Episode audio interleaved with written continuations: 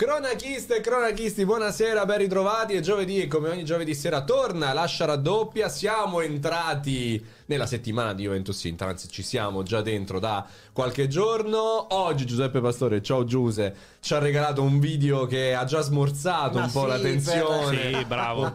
Hai scelto, hai scelto un tema. Hai scelto un, un tema, tema che per ho scoperto niente per caso toccato. allora della storia di Juventus storia nascosta allora questo episodio ah, questa roba qui non avevo mai non... ma ma che storia E di- questa, Ronaldo. Giuliano, Ronaldo Ronaldo Giuliano. Sì, non e domani, domani seconda puntata Calciopoli. Domani Calciopoli. sì, sì, in, in 12 fascicoli legati alla rivista di cronache di Eh, spogliatoio sì. in edicola Comunque, Fabrizio Biasin, buonasera. Ciao, buonasera a E immagino che anche questa per te sia una settimana in cui ti arriveranno un po' di messaggini sul telefono, no? Ma sì, diciamo che poi la, la cosa vuole che eh, ogni anno comunque del- dei Juventus Inter ci siano, quindi alla fine poi sei, sei un po' abituato al fatto che questa non è una partita come le altre, mai, figurati quest'anno tra prima e, e seconda con eh, quello scudetto che gira lì in mezzo che insomma qualcuno prima o poi prenderà. Al momento sembra che nessuno lo fanno finta, no, Sì, io sì, no, sì, io sì. no, e tu ci mancherebbe, prima lei, ma faccia lei. ci volevano canati a lungo questa storia a meno che non ci sia la fuga di una delle Sì, due ma... figurati. Samuele E Ragusa. nel dubbio allora lo prendo Buonasera. io lo scudetto. Dove lo becchi tu? Me lo porto tu? a casa io. Dove Ciao, lo porti? ragazzi. In Liguria, in Molise, dove lo porti? Forse in Perché hai Molise. casi in ovunque, in non è mai Lombardia. stato vinto uno scudetto quindi mi No, infatti, no, beh, potrebbe essere L'anno del Vasto l'anno- Girardi. Esatto, l'anno del Vasto Girardi, esatto. Comunque, non solo Juventus Inter, c'è il Milan. ci sono che le ha- prime sei tra di loro Tutte le prime sei che si incrociano. C'è il Milan che ha un problema in attacco molto importante. Potrebbe scattare a sorpresa allora di Camarda. Mhm. Eh, incredibile, questo ragazzino di 15 anni che sta facendo parlare tantissimo di sé. C'è la prima di Walter Mazzarri bis che affronterà l'Atalanta e tante altre cose insieme. Prima però, sigla.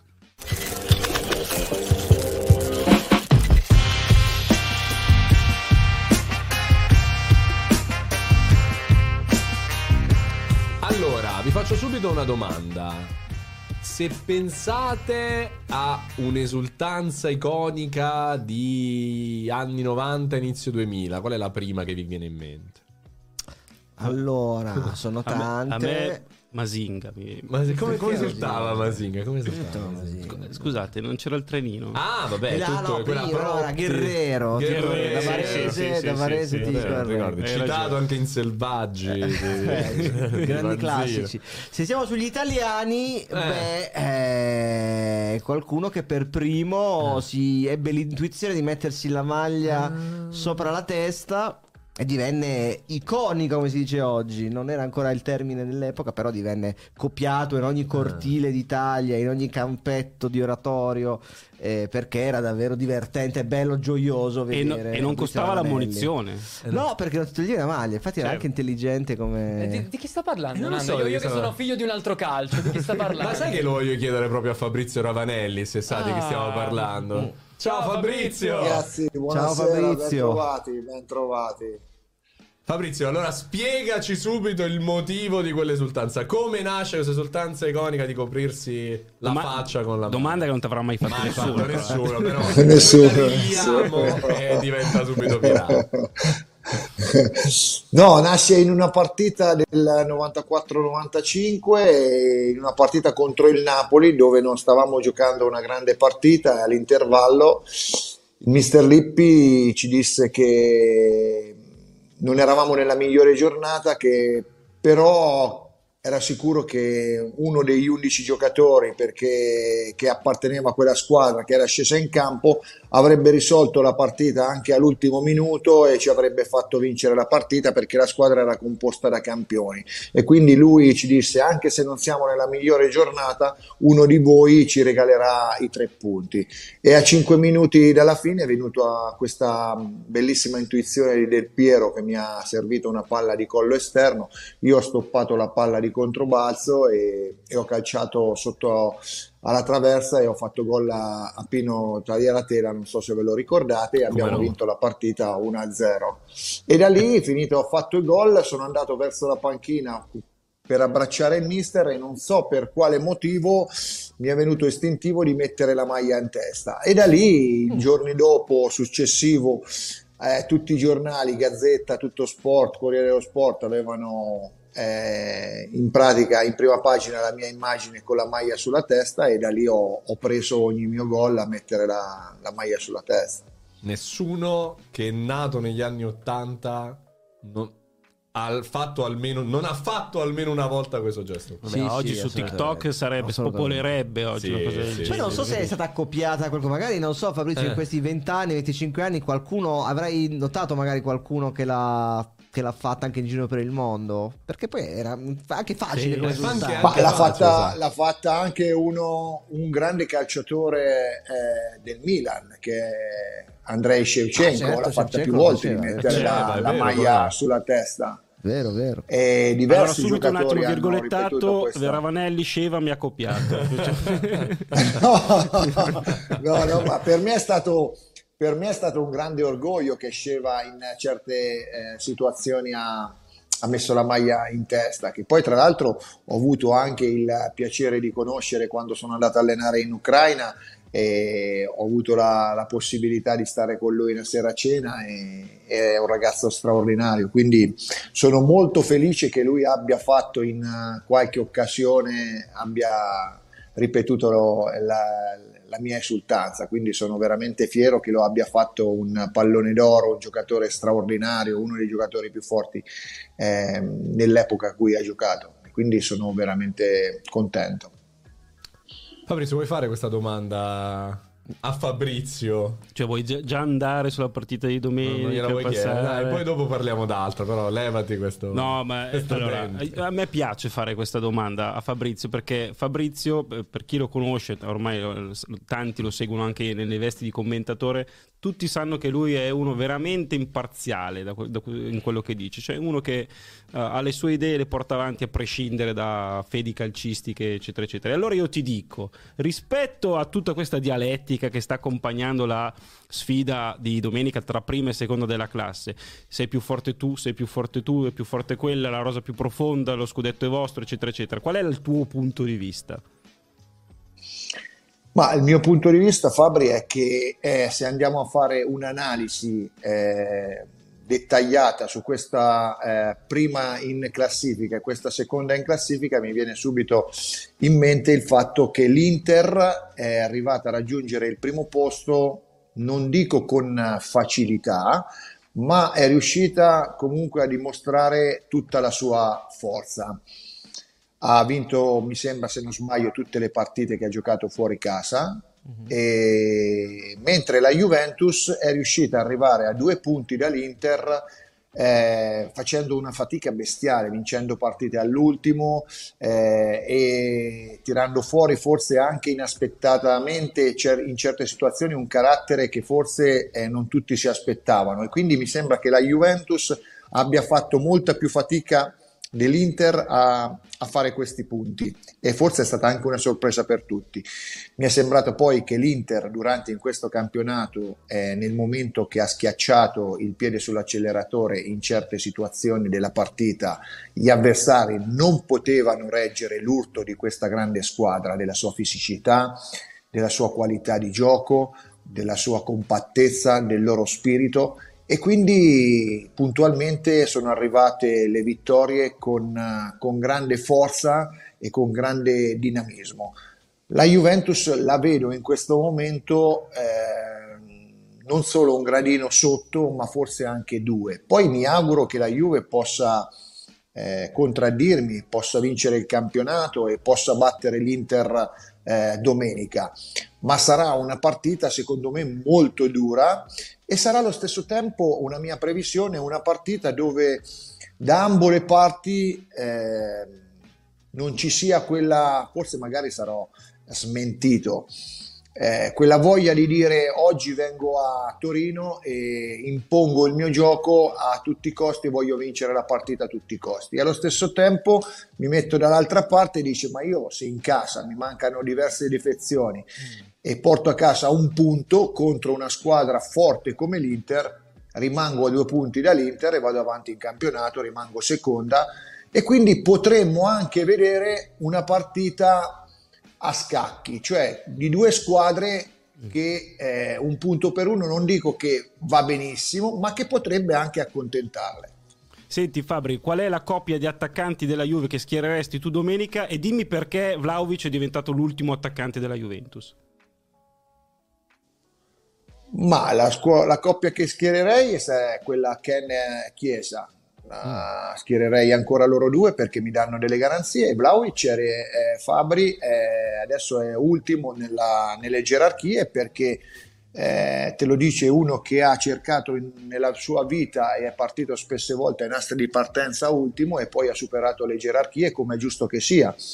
Eh, ci sono delle gerarchie, ci sono dei giocatori sia nei difensori, nei centrocampisti che negli attaccanti dove le partite, gli allenamenti ti possono permettere eh, di superare queste gerarchie, mm. di, pre- di far sì che l'allenatore possa prendere in considerazione eh, le tue qualità e la tua forza, la tua determinazione per scavalcare il, il centravanti o il centrocampista o il difensore davanti a te senza mai poi essere così scontati, nel senso nel dire eh, che il primo avversario di qualsiasi attaccante, qualsiasi centrocampista e qualsiasi difensore sono i giocatori stessi.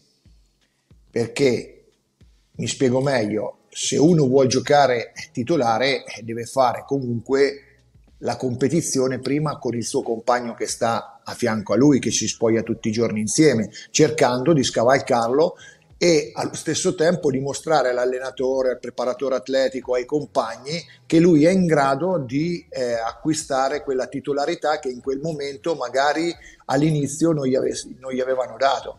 E quindi mm-hmm. capisco che in questo momento Ken, che sta giocando eh, secondo me bene, è vero manca il gol, ma è un giocatore che ha fisicità, attacca a profondità, è un giocatore che comunque eh, si integra molto bene eh, con, con Chiesa. E quindi Vlaovic, non stando bene magari fisicamente, ha avuto problemi di pubalgia, lombalgia, ha fatto fatica a trovare quella condizione che eh, non gli permette oggi eh, magari di essere al 100%. Quando ritroverà eh, quella fisicità che magari aveva e quella forse anche spensieratezza e toglierà eh, di, intorno alla, alla, sua persona quell'ansia che non gli permette magari di giocare al 100%, eh, sicuramente tutti noi lo aspettiamo e lo aspettiamo a suon di gol con uh, le sue prestazioni. Eh, nella valanga purtroppo di infortuni di questa pausa nazionale un giocatore che sembra stare benissimo è Federico Chiesa che è stato il migliore in campo nelle due partite dell'Italia e come dire stona un po' o comunque fa, fa, fa, notizia che il Chiesa che abbiamo visto contro Macedonia e Ucraina abbia giocato all'antica tra virgolette anche se è un giocatore ancora giovane in un ruolo che occupava nelle sue prime stagioni alla Juve mentre in questa Juve dove non segna ormai da due mesi fa un po' più di fatica e lui stesso secondo me nelle sue dichiarazioni post partita ha fatto capire che preferirebbe giocare come gioca in nazionale e non come nella Juve. Eh, vedremo quel Chiesa secondo te tra virgolette è colpa, tra virgolette, ecco, di Allegri il non vedere un Chiesa così brillante nella Juve come l'abbiamo visto in nazionale? Ma no, non credo che sia eh, la colpa di Allegri. Io credo che Allegri lo, lo, faccia giocare in un ruolo dove non gli permette, che gli permette allo stesso tempo di giocare dove vuole.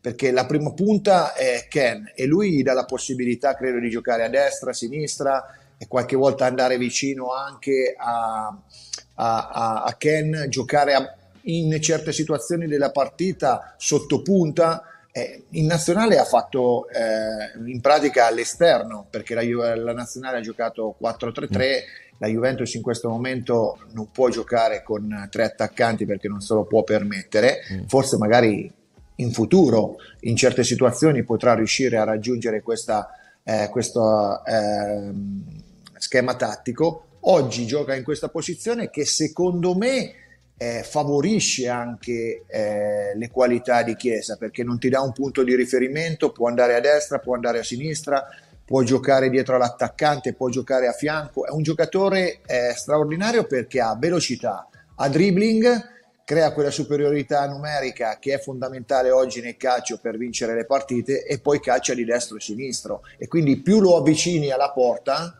secondo me ragazzi, e più diventa un pericolo per gli avversari. Non c'è bisogno magari di dribblare, andare sul fondo, dribblare un altro attaccante, tirare in porta, ma se giochi vicino a Ken magari può fare 1-2, stoppare la palla, girarti, tirare in porta, come è successo con il gol, eh, il secondo gol fatto a- alla Macedonia, perché lui si trovava in quella zona, è arrivata una palla corta, eh, un rimbalzo intorno all'area, lui era abbastanza centrale, ha cacciato e ha fatto, e ha fatto gol. Mentre il secondo gol ha creato quella superiorità numerica, ha tirato in porta come capita, ma in quella situazione si trova spesso anche eh, nella Juventus. E io quindi credo che non sia questione tattica, ma sia solo una questione di tempo per ritrovare il miglior Chiesa. E, e ci auguriamo tutti che quello che abbiamo visto in nazionale sicuramente lo potrà fare anche alla Juventus, anche perché Fabrizio. in certe partite lo ha fatto. Domani ti svegli Sì. e hai 25 anni, sei il Ravanelli 25enne e puoi scegliere se farti allenare da Allegri o Inzaghi. Cosa preferisci?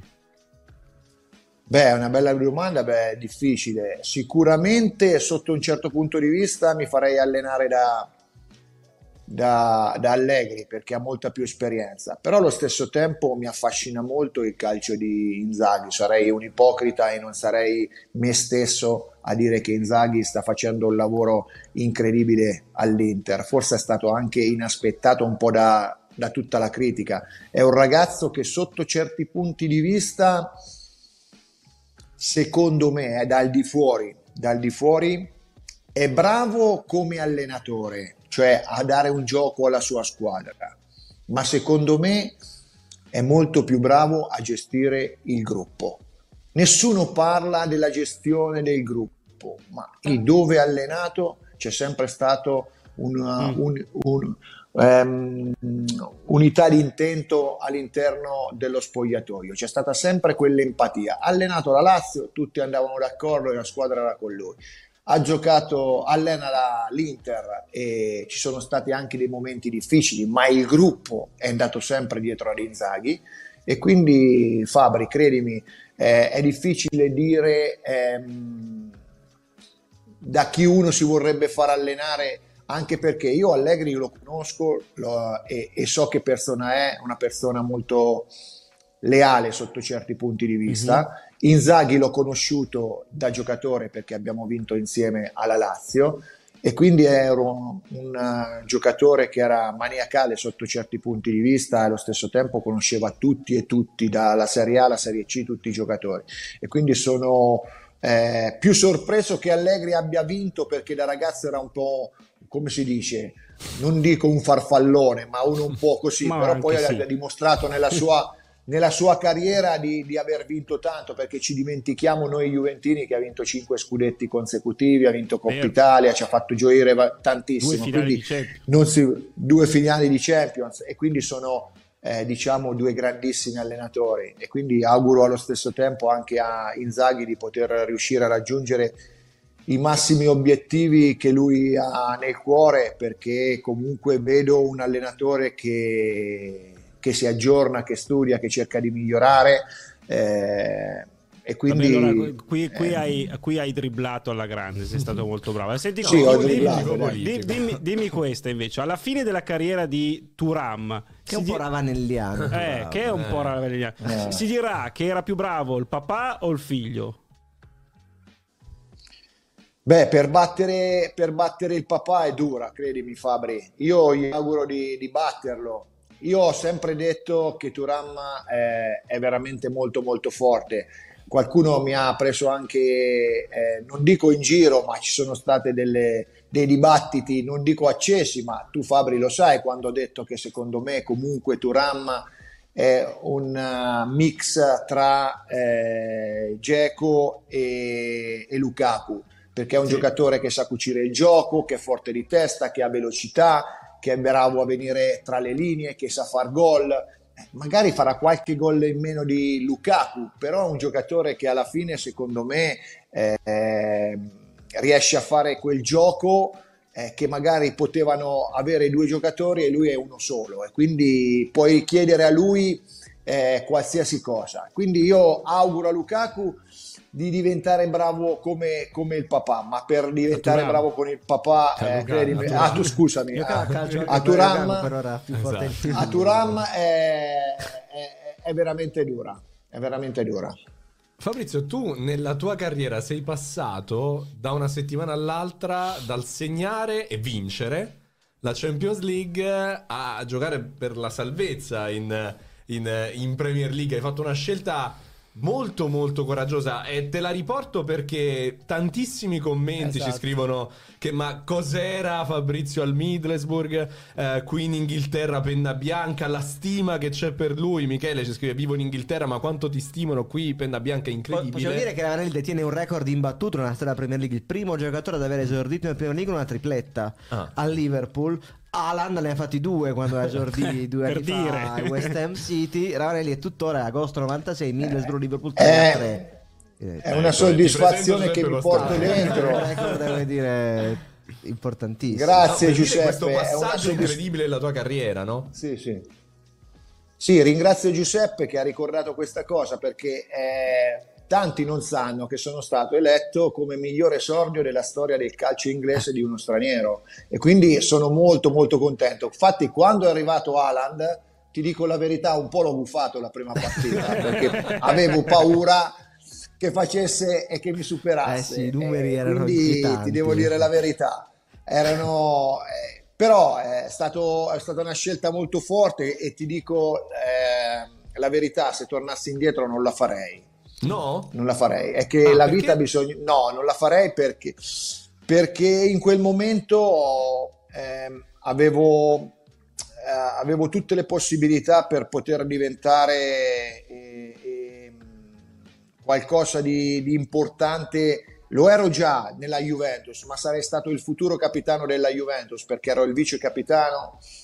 Eh, quando mancava Vialli ero io capitano, ho stato Coppa Italia, ho stato Supercoppa Italiana con la fascia da, da capitano e, e- e mi sarebbe aperto un, un futuro eh, importante alla Juventus. Anche quando, magari questo può essere anche uno scoop del passato, quando in pratica prima della partita contro la Fiorentina in casa fui chiamato nell'ufficio la domenica mattina da, da Umberto Agnelli nel suo ufficio a Torino e, e mi disse che sarei di- diventato il capitano l'anno successivo della Juve e che la Juve sarei stato il futuro della Juventus. Ancora dovevamo vincere la Champions League, quindi era, era stato un momento, eh, è stato per me, nonostante io quella partita non la giocavo perché ero infortunato, era stato un momento fantastico per me. Ho veramente, in quei momenti veramente sognavo, ero infortunato, non potevo giocare per un problema al tendine e mi aveva fatto una puntura di, di vitamina quelle dichiarazioni perché onestamente eh, sentirsi dire nell'ufficio di Umberto Agnelli che ero il nuovo capitano della Juve, che la Juventus puntava tutto su di me, ehm, era, era stato un colloquio dove mi aveva fatto sentire veramente importante. Poi dopo la finale di Champions League è stato il mio orgoglio ha superato forse un po' il fatto di, di, no- di come si dice, eh, di lucidità. È mancata forse un po' di lucidità da parte mia e, e non sono voluto restare a dispetto dei santi in paradiso. E quindi ho detto se la Juventus ha deciso di cedermi eh, allora vado via. E però se fossi rimasto credo che sarebbe stato più giusto da parte mia per quanto mi riguarda. Comunque, eh, al di là poi di, di- di come è andata al Middlesbrough, hai lasciato, come dire, Beh, no, ho fatto 34 gol, eh, quell'anno. Quell'anno- in un altro paese. Scusa? Scusa. Sì, sì, no, ho fatto, ho, ho fatto 34 gol quell'anno, ho fatto tanti gol. Eh, sono arrivato a un gol dal pallone d'oro e quindi volevo dire ne ho fatti veramente tanti. È stato, sono stati ah, an- annate, annate veramente eccezionali perché io in quei quattro anni eh, di Juventus e poi eh, Middlesbrough e Marsiglia ho fatto in pratica quasi 100 gol in quattro anni. No, 120 gol, scusa. Anche in Francia ti vogliono 120 abbastanza gol. bene. eh? Sì, sono entrato nella Hall of Fame del Marsiglia e quindi sono, sono molto contento anche perché lì, anche lì abbiamo, non abbiamo Fabri vinto, ma siamo stati sempre lì vicino. Siamo, abbiamo perso lo scudetto a discapito del uh, Bordeaux che ha vinto a Parigi 3-2 in una partita rocambolesca, non voglio dire altro, e abbiamo perso la finale di Coppa UEFA senza perdere mai una partita con uh, il Parma di eh, di Malesani, però a noi mancavano otto titolari perché noi Fabri avevamo una grande squadra e c'erano anche dei poi futuri, eh, come si dice, eh, futuri interisti che sono diventati futuri t- interisti perché avevamo Laurent Blanc, in porta avevamo il portiere della nazionale Kopke, avevamo Gallas, avevamo Domorò, eh, Dalmat, Maurice, Dugarry, mm. Pires, avevamo una squadra incredibile, incredibile sotto tutti i punti di vista, era veramente composta da, da tanti tanti campioni. E una tifoseria e tranquilla sarebbe... tra l'altro lì. Eh sì, è vero, tranquilla, non tanto, però avevamo quel seguito che in pratica in campionato e in coppa giocavamo quasi sempre in casa perché il tifoso del Marsiglia pretende tanto, come dicono loro, è un mugliele maillot, bagnare la maglia dal sudore, però se ti impegni e, e, dai il massimo in campo come in Inghilterra ti riconosceranno sempre la, la loro, come si dice, la loro fierté, la loro, il loro cuore, la loro, eh, il loro amore e quindi anche Marsiglia è stata una scelta fantastica per me. No, una cosa che raccontiamo anche ai più giovani che conoscono Ravanelli come grande mm. campione della Juventus, nazionale, Marsiglia, eccetera, è che è passato la storia il, il, primo dualismo o comunque il primo ballottaggio di Del Piero era con Baggio. In realtà primi, il primo giocatore che veniva sostituito per lanciare Del Piero da Trapattoni era sempre Ravanelli. E io credo che nei tabellini sei sempre tu che esci per far entrare Del Piero. No? Mi sembra che la prima volta in Serie A lui abbia preso il tuo posto a Foggia. Sì. il primo gol. Quindi com'era questa a Foggia, strana, sì, a Foggia. strano rapporto con un giocatore giovanissimo che però iniziava a diventare forte. Cioè, quando è che vi siete accorti delle, della qualità di questo giocatore? Ma eh, io credo che eh, quando è arrivato il primo anno abbia messo un po' di tempo per poter dimostrare perché lui faceva in pratica giocava quasi sempre in primavera e poi finita la partita della primavera veniva con noi la domenica poi dopo piano piano quando ha iniziato ad ingranare, a dimostrare tutte le sue qualità che ha messo in pratica subito, eh, si vedeva subito che era eh, un giocatore di, di, un altro livello, un giocatore che avrebbe fatto la storia. Eh, però eh, a differenza di quello che, che dicono magari tanti critici, la Juventus in quel periodo, soprattutto tra pattoni, non aveva paura di far giocare i giovani o ragazzi che venivano dalla Serie B o che mm. faceva giocare giocatori come Del Piero, come me, come Torricelli, come Di Livio, come tanti altri giocatori senza nessun problema. E quindi c'era questa possibilità di giocare, di crescere e credo che in quei due anni che che io sono stato lì, che Alessandro Del Piero è arrivato nel 93-94, io invece sono arrivato nel 92-93, si è iniziato a costruire la grande Juventus che poi ha iniziato a fare quel, quel grande ciclo. Però io l'ho vissuta con la massima tranquillità anche perché eh, sapevo quali erano le mie qualità, quali erano le qualità di, di, di Alessandro e, e sapevo anche che avremmo potuto giocare insieme in futuro e così è stato. Fabrizio, io ho una domanda che è più una, una curiosità personale, da, essendo grandissimo fan di Mai Dire Gol della Jalapas Band. eh, io ricordo che a fine anni 90 c'era un'imitazione incredibile di Joele Dix su, su, di te che mi faceva impazzire sì. mi sono sempre chiesto chi sarà ma c'è anche un episodio in cui secondo me l'hanno fatto anche ah, insieme ah forse avete fatto anche un episodio insieme mi faceva sempre morire sì che... abbiamo fatto sì, ti imitava sì, dicendo il grande Fabrizio, cioè come se si prendesse i meriti di tutto, no? Parlava in terza persona di se stesso. Come mai? Insomma, te, te la sei mai. Insomma, come te la spieghi? Ma non lo so, eh. lì, lì, lì, era, come si dice, in quel periodo c'erano tante imitazioni no? di tanti giocatori. Eh, onestamente io mi faceva ridere, però ti dico la sincera verità, risentendomi poi io da casa, mi sembrava, io infatti l'ho anche detto a, a lui, ho detto guarda che fai più il marchigiano che l'umbro. E lui aveva un po' più un accento marchigiano che umbro. Dico, ti devi sforzare a fare l'umbro perché il tuo accento, secondo me, da umbro è un po' più marchigiano. Però è stata una cosa carina che ho vissuto con eh, ehm, la massima semplicità e tranquillità. Era anche simpatico, quindi eh, mi è piaciuta. Mi è piaciuta. Fabrizio, tu hai, hai allenato in Ucraina. A proposito, era rigore o no l'altra Sì. sera?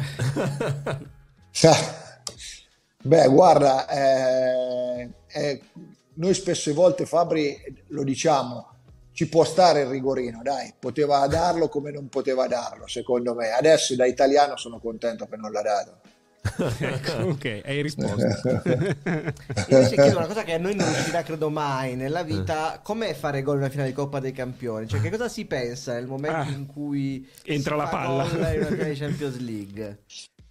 È una cosa, guarda Giuseppe, ancora oggi alle tue parole ho le frizioni perché in pratica, in pratica un giocatore vive e lavora duro eh, sempre per poter raggiungere eh, quell'obiettivo che è vincere la Champions League, che è il traguardo ambito da tutti i calciatori. Essere protagonista in una partita del genere eh, e fare gol credo che sia la soddisfazione più grande che Dio mi abbia dato dopo la nascita dei miei figli, perché a livello sportivo credo che in quel momento ti senti Dio sceso in terra Mm. e onestamente è una soddisfazione indescrivibile, indescrivibile. Guarda, due giorni fa, due giorni fa con mio figlio rivedevamo che facevano vedere a Sky la, la partita, la finale del, del 22 maggio 96 di Juventus Ajax e, e- e mi sono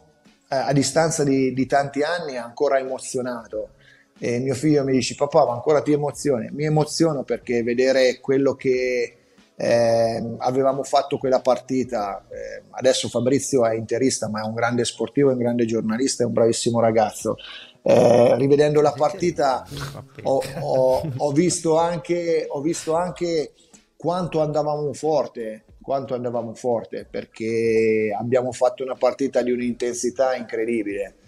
E oggi non so se è possibile, ragazzi, rimisurare eh, quell'intensità e confrontarla con una partita di oggi, perché credo, da- lo studiano i miei figli, mi dicono che sono aumentate molto le corse, si corre più oggi, le- i sprint sono molti più di, di prima, cambi di direzione. Però sarei curioso di, di- di analizzare quella partita, perché credo che quella partita sia stata una partita vinta con il cuore, con la mente, ma anche con tanta ferocia che avevamo dentro di noi quella, eh, que- quella sera del 22 maggio. E, e tu l'hai conservata perché tra l'altro fai, non so, qualche chilometro in bicicletta tutti i giorni, giusto? Sì, e sono matto Fabri, io a me mi piacciono i sport di, di fatica e quindi anche, anche oggi sono uscito in bicicletta con un vento che ti dovevi tenere stretto il manubrio perché ti faceva cadere. Qui in Umbria, a casa mia, a Perugia, c'era un vento incredibile, una tramontana fuori ha spazzato via tutte le nuvole dei giorni precedenti e ci ha fatto Quanti vivere una giornata oggi? fredda. Ma oggi non molti, una settantina, 70, Ah, dai, 72. proprio una- Sì, sì, sì. Una, un- una sgambata, però. Un ciclista preferito? Van der Poel. No, Van der Poel. Campione del mondo, se non sbaglio, mondo, no? eh, sì. Samuele Ragusa si è emozionato. Tanto no, citava la, la finale di, di Roma, io l'ho rivista anche per un video di cronaca qualche tempo Mhm. fa e in effetti è una partita del 96 che però sembra assolutamente contemporanea, c'è una- un ritmo e un'aggressività di tutta anche dell'Ajax che Bravissimo. però è in difficoltà. Si- Si vede il simbolo, i due simboli di quella partita sono Torricelli che commette un fallo dopo 5 secondi su, su Bogard, che è il giocatore più grosso dell'Ajax, proprio per mettere le cose in chiaro, e Paolo Sousa che tutto aveva fuorché il dinamismo e la velocità, diciamo, non era proprio il suo biglietto da visita in campo, che lo troviamo a pressare Van der Sar quasi nell'area dell'Ajax. Cavolo, sei un gra- sei un grande osservatore, genere dice posso anche smettere. Sì, ma la mia perché- domanda è perché io ancora soffermo a Istanbul. Com'è possibile fare un gol come quello che hai fatto tu in una finale e sbagliarne uno come quello che ha sbagliato Romelu perché l'hai sbagliato Ah, nella Non sua Lukaku. Capita purtroppo Fabri, capita, capita perché ne ho sbagliati anch'io dei gol come sbagliati Lukaku, l'hanno sbagliato tutti dei gol simili. Dispiace perché è capitata in una, in una finale, ma credimi Fabri, tanti giocatori e tanti grandi giocatori hanno sbagliato gol simili. Purtroppo si è ingigantito il gol che ha sbagliato perché è capitato in una, fan- in una finale, in una partita importantissima dove, Senti, tutto il, il mondo tuo è stato guarda. puro istinto lì, cioè perché insomma non è proprio banale quello che hai fatto. Guarda Fabri, io ho visto, e all'epoca non c'era proprio una match analysis come adesso, e quindi vedevo il campionato olandese, vedevo che loro eh, erano una squadra più forte a detta di tutti d'Europa, avevano mand- vinto con- l'anno prima con Kluivert la Champions League battendo il grande Milan dei tre olandesi. E sbeffeggiavano un po' i loro avversari, nel senso che ne abusavano della loro eh, qualità e spesse volte nel palleggio, qualche volta abusandolo erano andati incontro anche a delle figuracce. Io in quella palla lì alta ho creduto che eh, arrivasse magari un'incomprensione tra Van der Sar e De Boer. Sono stato così bravo da crederci e, e ci ho creduto fino in fondo. Sapevo che quella palla l'avrei potuta eh, stoppare in una certa maniera e anticipare tutti loro, loro due.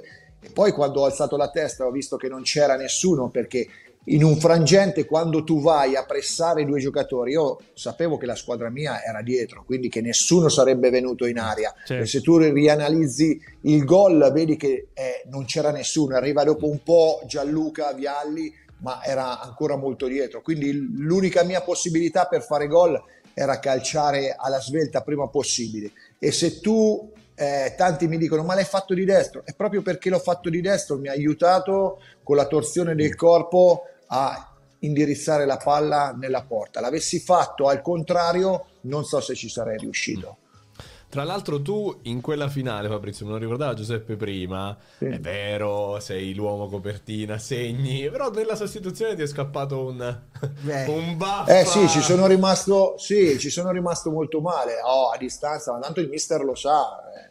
Sì, Eh, certo, c'ero rimasto male, volevo dire come, come credo tanti giocatori quando giocano una partita eh, Certo. importante come quella che era la, la finale di Champions League, anche perché non solo perché avevo fatto gol, ma mi sentivo bene, stavo correndo, stavo facendo una- un'ottima partita.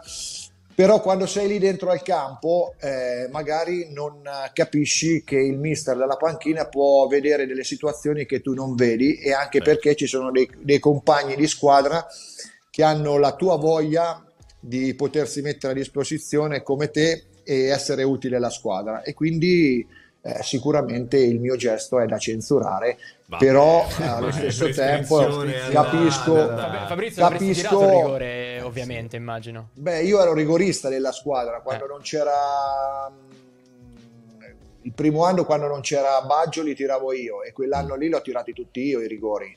E quindi sia nel campionato, eh, tiravo sempre solo. Ti avresti fatto il i cucchiaio rigori io. ovviamente der No, non ho il piede per fare il cucchiaio, non ho il piede per fare il cucchiaio.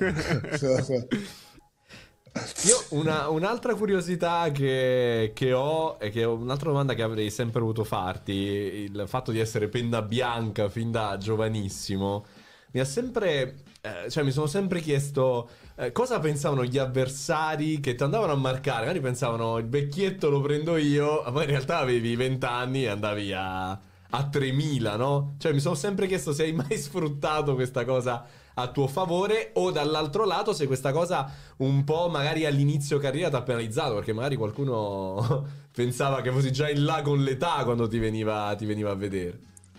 Sì, no, no, è un'osservazione giusta. Non mi ha pesato assolutamente che tanti, magari che ai giovani hanno i capelli bianchi a 17, 16, 17, 18 anni, eh, qualcuno magari poteva farsi anche un problema. Per me invece non è stato mai un problema, visto che per me mio papà era stato sempre il mio punto di riferimento, è è il mio eroe. E quindi ho- mi sono sempre, come si dice, mi ha sempre dato forza il cappello bianco. È logico che quando andavo in giro a giocare, nonostante ero giovane, mi davano del vecchio.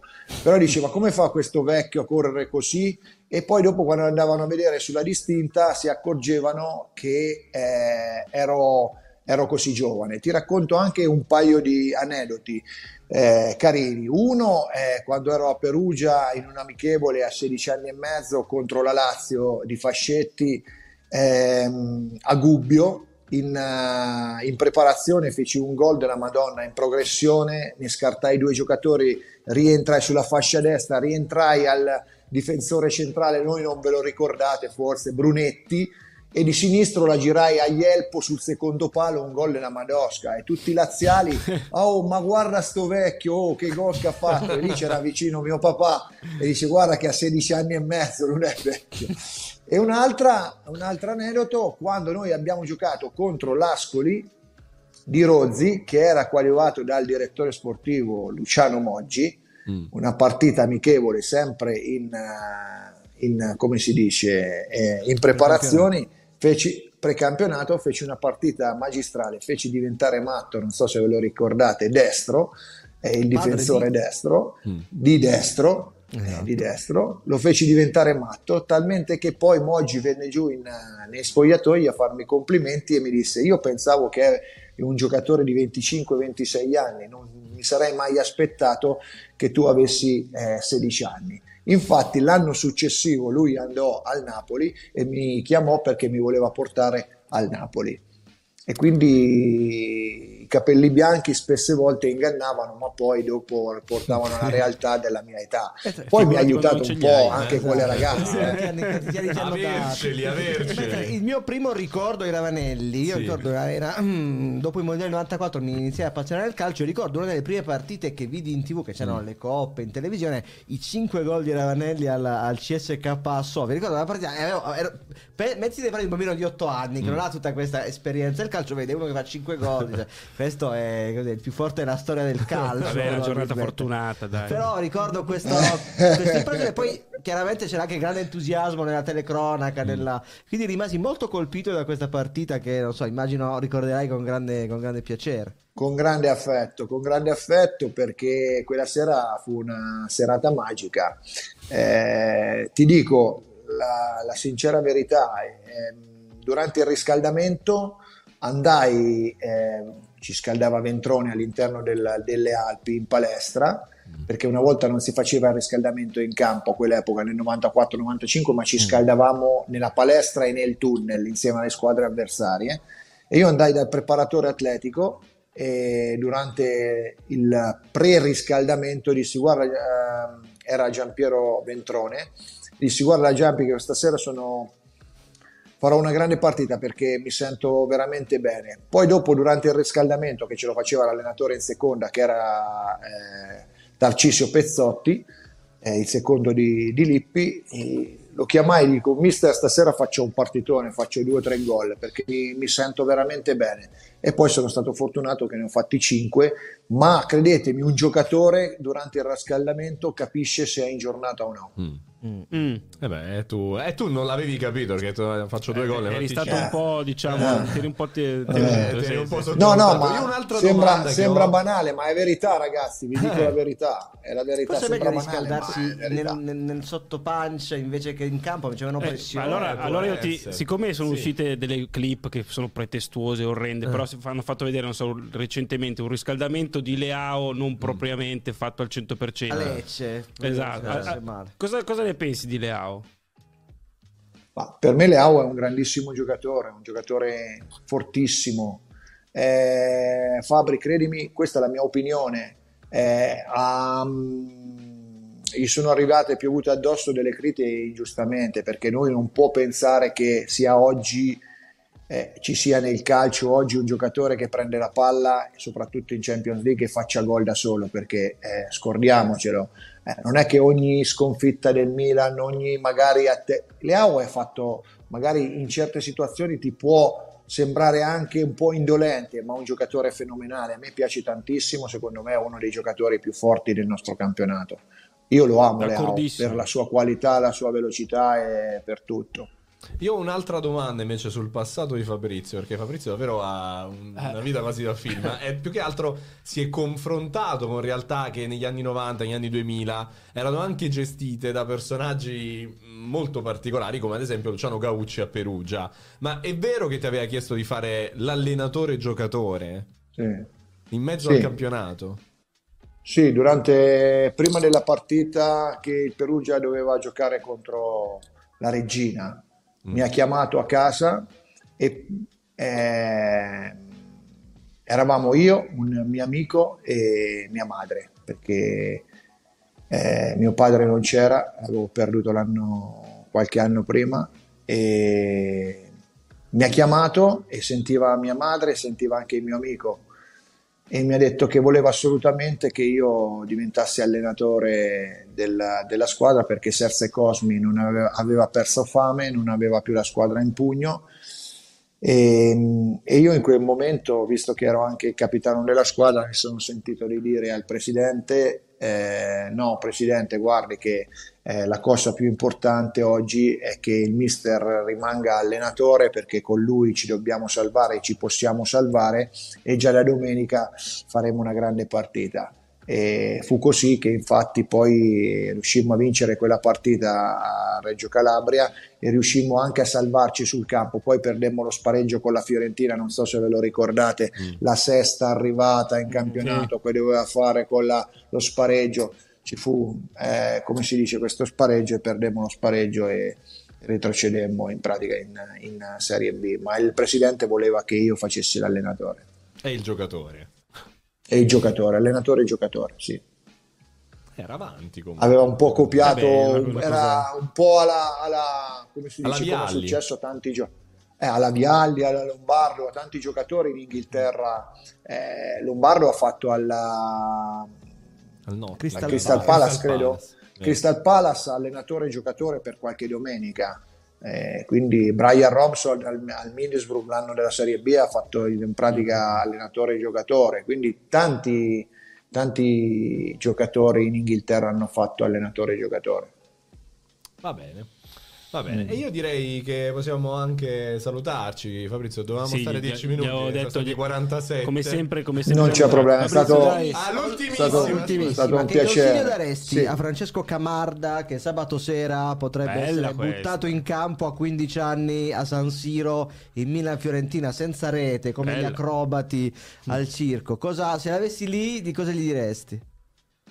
Guarda, eh, prima di risponderti ti dico che quando io sono andato a allenare a un, eh, in Francia, il, l'Ajaccio, ok, la seconda partita a Parigi contro il Paris Saint-Germain, Paris Saint-Germain di Thiago Silva, di eh, Ibrahimovic, Lavezzi, eh, aveva Verratti, tutti i giocatori più forti della squadra che ammazzava il campionato. La seconda giornata di campionato ho fatto giocare un ragazzo di 16 anni. Quando sono andato nello, nello spogliatoio, nello spogliatoio e ho eh, detto la formazione, ci fu un, eh, un silenzio glaciale. Misi fuori Ange Bar, un difensore dell'Auxerre che era venuto, arrivato quell'anno lì al, al, all'Aiaccio, e perché questo ragazzino di 16 anni durante la settimana mi ha fatto vedere cose che magari l'altro giocatore non mi aveva mostrato.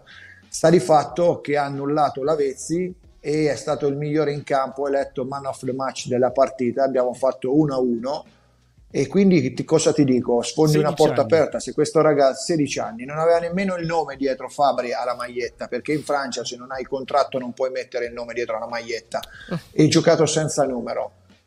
E, e quindi cosa vuoi che ti dica? Se è- gli gli direi quello che ho detto a questo ragazzo. Mi hai fatto vedere in allenamento che vali, riporta quello che fai in allenamento anche stasera, non c'è nessun problema. Ci sarà più gente, ma ti deve dare Però- la carica. però a questo punto io voglio sapere, questo ragazzo adesso dove gioca? Gioca in Serie C francese. Eh, Ok. però, eh, è ancora un Quindi è, un- è un- professionista. è più un Paloschi, diciamo. Sì, bravissimo Fabri, Eh, bravissimo. vabbè, grande carriera. Ah, Bravissimo. Però è un Bravissimo. grande sì, quindi, per Fabrizio Ravanelli Camargo. Assolutamente, assoluta- assolutamente. I ragazzi bravi vanno fatti giocare vanno fatti, e, e vanno anche, come si dice, eh, lasciati tranquilli se dovessero sbagliare. Mm. perché io credo che eh, sbagliare sia, faccia parte di un percorso eh, per poter raggiungere eh, delle situazioni e, e dei sogni che ha qualsiasi persona nel suo ambito del lavoro. E vi dico anche per quale motivo. Io ho giocato eh, nel mio percorso di crescita, sono stato anche all'Avellino, dal Perugia, dalla Serie C, sono passato all'Avellino di Nedo Sonetti con un Avellino che doveva stravincere il campionato in Serie B e il primo anno che uscivo di casa a 18 anni con Sorbello, Celestini, eh, tanti giocatori a Modio, eh, Gentilini che dovevano spaccare il mondo, non riuscivo a fare un passaggio di due metri ragazzi, piangevo tutto il giorno, volevo smettere eh, di giocare e abitavo al secondo piano ad Avellino Mercogliano. Sotto avevo un tifoso eh, dell'Avellino che faceva il fruttivendolo. E dovevo aspettare quando chiudeva di rientrare perché tutte le volte che mi vedeva mi diceva Rafanie ma quando cazzo lo fai un gol? E io dalla paura, dalla vergogna dalla, vergo- dalla vergogna che avevo. si aspettava, si aspettava sotto casa. Mi, mi aspettava tutte le volte Rafanie ma quando cazzo lo fai un gol? E aveva ragione però quelle esperienze lì, quelle, quelle, quelle, quelle, robe lì mi hanno fatto maturare la svelta. E quindi credo che nel percorso di un giovane ci debbano essere anche dei momenti forti che ti fanno crescere. E questo non dico che lui deve entrare in campo e, e sbagliare, però vada lasciato tranquillo che se non dovesse fare bene non si possa pensare subito che questo ragazzo lo bocciamo in subito, no non è pronto, lasciamolo sbagliare. Fabrizio, perché c'è, c'è, questa cosa, no? Da, oggi eh, si è fatto male Okafor e allora tutti dicono no, attenzione, non facciamo giocare il quindicenne perché poi si brucia questo e quell'altro. Allora poi vado a vedere, mm. l'altro giorno c'è Pafundi che fa eh, mm. un gol più bello dell'altro, eh, vado a vedere le statistiche, quest'anno ha giocato 10 minuti. Cioè, io capisco sì. che si debbano anche proteggere, ma non fino al punto di non farli mai giocare, perché altrimenti eh, c'è un problema. Assolutamente, sono d'accordo con te Fabri, basta vedere il Barcellona ragazzi ragazzi, quanti mm, ragazzini mm. giovani di 16 anni fa, fa esordire. Quindi esatto. io, io, la penso così, poi magari posso anche sbagliare. Io se dovessi essere un allenatore come lo sono stato l'anno lì alla, alla, in Francia, se c'è un ragazzino, posso avere 15, 16, 17 anni, è bravo, si allena con me e dimostra di essere bravo e di, di avere personalità in allenamento, la domenica lo faccio giocare senza eh, nessun problema. Altrimenti la, il lunedì qualcuno gli dirà Rafa Cre- io mi ricordo eh, io mi ricordo l'esordio, domandateglielo se, avrà, se avrete una volta il piacere di averlo, di Cannavaro contro Di Canio a Torino. Ragazzi, lo ha ridicolizzato che è diventato Cannavaro, pallone d'oro, giocatore straordinario, fortissimo. Credetemi, gli ha dato una bambola ma una bambola di quelle bambole che secondo me lui, ti, ti, giuro eh, allora avremmo dovuto dire quello non può giocare in Serie A. E invece è diventato Cannavaro uno dei giocatori più forti al mondo nel suo ruolo il pallone d'oro. Quindi Fabri, ci hai sparato tre aneddoti eh, incredibili. Sì, sì, sì, saluti, bro. Ma, soprattutto, ma soprattutto, salutiamo il fruttivendolo di Avellino a questo punto. Eh sì, che ancora un abbraccio al dice, io avevo il negozio. Appunto ho creduto. Ho creduto in Rafaniello fin, fin, dall'inizio e lui me lo può confermare. È merito mio se si è svegliato. Da Vergogliano, grande paese che salutiamo. Va bene, Fabrizio, grazie mille, grazie mille. Grazie a voi ragazzi, è stato un piacere. Grazie per questi 5 minuti minuti che ci hai regalato. minuti, ti avevamo detto che erano 5, grazie. Ben volentieri ragazzi, quando volete sono sempre a disposizione, è stato veramente un piacere. Poi quando c'è Fabri c'è sempre tanta complicità. Ciao, ciao, ciao, ciao, ciao. Grazie mille Fabrizio Ravanelli e noi siamo Beh. così gli ospiti li, eh, li spolpiamo esatto. di ogni aneddoto e siamo anche fortunati dei vampiri esatto. vista l'ora anche vista l'ora siamo un po' mi, mi, mi, immagino Di Canio all'esordio di Cannavaro dice questo sto ragazzino adesso sì, eh, adesso gli faccio capire di Serie A di Cannavaro nel 93 Juventus Napoli eh. questo è, questo è bello perché fa bene Giuseppe a ricordare questa data perché spesso Fabrizio forse questa cosa non la sa spesso Giuseppe smentisce gli aneddoti stessi che raccontano i calciatori. No, perché, perché- tante Ah, volte. tante volte eh, un po'- certo, la, cassa- la Cassazione. La Cassazione. un po' la memoria, Eh. come dire, fa Allegra. un po' a volte, a volte, certe volte è bello il fact checking Eh beh, certo. sul, sull'aneddoto. Esatto, ti dicono, quella volta fruttivendolo non posso. Perché non tutti pensano, ma tanto fermare. figurati se uno va a No, rompermi eh, le balle. Se, hai la sfiga di beccare Giuseppe che tutto ciò che invece ha detto Era tutto Ravanelli, vero. Elaboravo il dato e sì. Tra l'altro Ra- Ravanelli ogni tanto diceva non so se vi ricordate e quindi c'è- c'era Giuse che faceva eh, Due o tre nomi anni 80 tipo Orazio Sorbello all'Avellino Orazio che pane per i tuoi denti grandi nomi veramente da calcio anni 80 Da- da- di- da figurine panini. esatto, Esatto. le doppie della serie B che erano una canzone Pensavo, insomma, per un ragazzo di 18 anni andare a giocare ad Avellino negli anni 80. Da, esatto, da- in cavolo, trasferta, ragazzi, Non deve certo. essere per niente Col Col che ti aspetta. che Ogni secondo cazzo un gol, po- poverino. Poi Ravanelli che ne ha, ne fatti un miliardo, vabbè. Va bene, allora, eh, quindi abbiamo chiamato subito il nostro avvocato Fabrizio Esatto, Ravanelli. sì. È il momento di... Sai cosa faccio? Fa- stravolgi la scaletta? No, no. Io però farei un grande tweet provocazione, Ah. così parliamo un po' di... Eh, certo. Di camardia. Allora ti provoco. Vai.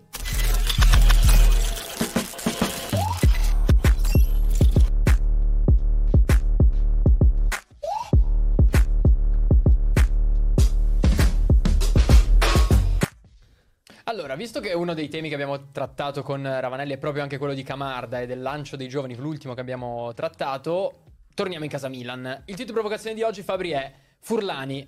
Il Milan, prima dell'arrivo di Elliott, era vicino al fallimento. Mio padre, vecchio tifoso rossonero, Mm. il Milan, prima dell'arrivo di Elliott, ha vinto tutto.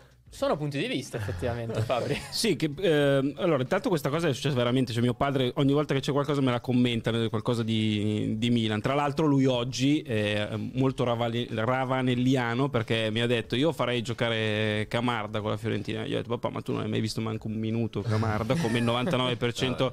e lui mi ha detto: Io non ho visto Camarda, ma ho visto Jovic. Per cui. questa è un'ottima, Sì, sì, un'ottima sì. motivazione E- seriamente e quindi- motivazione E quindi, insomma, lui, e anche lui come Ravanelli, lo lancerebbe nella mischia. Dopodiché, ecco, rispetto all'uscita dell'altro giorno, secondo me è un po' infelice.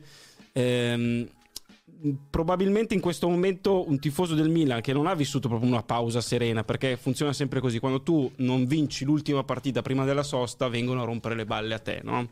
quindi per 15 giorni il Milan se ne è sentito dire di tutti i colori rispetto a, a questa uscita secondo me ci voleva un pochino più di para mm, bisognava essere un filo più perché il tifoso del Milan non vuole sen- dire- sentirsi dire un sacco di balle cioè noi vinceremo tutto la Champions questo e quell'altro ma c'è questa tendenza nel 2023 a guardare tantissimo ai conti che per amor del cielo è una cosa importante.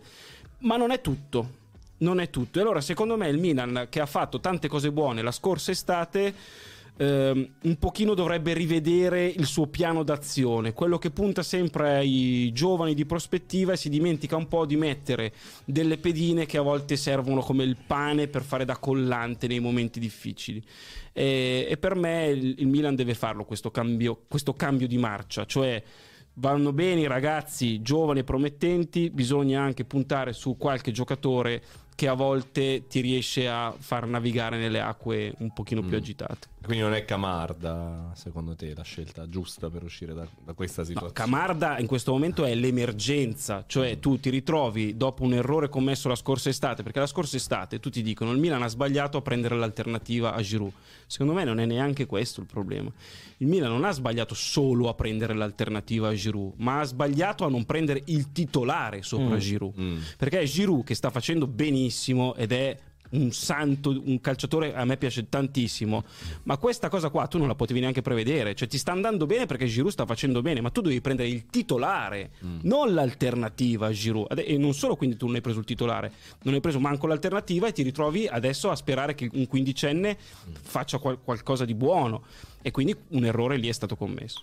Sì, detto ciò, nel mercato, come dire, non proprio perfetto del Milan, l'abbiamo detto volte, la frase tra virgolette però è tecnicamente vera, forse era quello che diceva Furlani, cioè il Milan di Elliott prende un- nel 2018 una società che sta attraversando un periodo molto complicato anche a livello proprio di, di credibilità, era un Milan, il Milan cinese, no? Sì, sì. piuttosto torbido. E- è, è discutibile. è- Ora non ho presente il discorso a grandi linee totale di Furlani, però immagino fosse il discorso puramente economico, come dicevi tu, che è il, sembra il principale, se non l'unico interesse No, perché, della, eh, allora- dell'attuale proprietà. Ed è vero che, però, a- così il Milan ha chiuso un bilancio in attivo dopo 17 anni. Allora, Eh, quella cosa è lì è importantissima e tutti dovrebbero prenderla ad esempio, perché il, il fatto che il Milan abbia fatto questa cosa qui significa che si possono fare determinate cose, e, magari, e, e tra l'altro ehm, eh, abbinandole anche alle vittorie, perché il Milan ci ha vinto uno scudetto pure. Però, ripeto, secondo me strategicamente quell'uscita in questo momento è sbagliata perché il tifoso del Milan vorrebbe garanzie di campo più che garanzie che ha già avuto ri- rispetto ai bilanci e ai numeri. Giusto. Eh, le garanzie di campo però al momento è molto difficile averle perché come detto il Milan eh, banalmente i giocatori non li ha perché sono quasi tutti in infermeria e mh, secondo me Ravanelli un po' ha centrato il tema su Camarda voglio sentire anche voi cosa ne pensate nel senso il Barcellona, se ha un sedicenne forte, lo, lo fa giocare. L'abbiamo visto adesso. Addirittura poi, non so, il Paris Saint Germain, Zaire Emery, 17 anni, non sono 15-17, è vero. Però comunque, quando ha un giovane molto molto forte, gli dà spazio e poi arriva quasi in maniera naturale la convocazione in nazionale sempre. Cioè, se hai un gioiello del genere in mano, io non ho, come dire, un'opinione precisissima, chiara di Camarda, però sento tutto quello che mi dicono intorno a lui. E davvero si parla di un giocatore Mm. quasi generazionale. Sì, no? sì. Il Milan, e questo ve lo do per certo, sta cercando un po' di tenerlo nascosto perché finché non certo. compie 16 anni non, Non può, può firmare, firmare un contratto da e hai paura che te lo portino via, Eh, esatto, però vuol dire che tu sai di avere in mano giocatore diverso rispetto a tutti quelli che hai avuto a disposizione. Però io te la giro da un che altro cosa punto di fai? vista. Cioè, è meglio, scusami Fabrizio, tenerlo nascosto No, Oppure provare un attimo, cioè, tanto nella situazione ideale, se va male, non credo che nessuno andrà a criticarlo, non credo neanche che, che- che si bruci sostanzialmente. È una situazione in cui non sta segnando nessuno, ti trovi in un momento del genere, non dico ma neanche di partire titolare, però un po' di spazio per vedere come va, visto che il Milan non segna nessuno, perché no? Io sono d'accordo con te, tra l'altro secondo me tenere nascosto nel 2023 è una cosa relativa perché Mm. se ne stiamo parlando noi è perché qualcuno ne ha già parlato, Sì, qualcuno l'ha esatto, visto, esatto. eccetera, eccetera. Quindi assolutamente no, non credo che si debba aver paura di osare, anche perché le alternative in questo momento non sono nettamente più, perché ehm, non ci sono anche numericamente.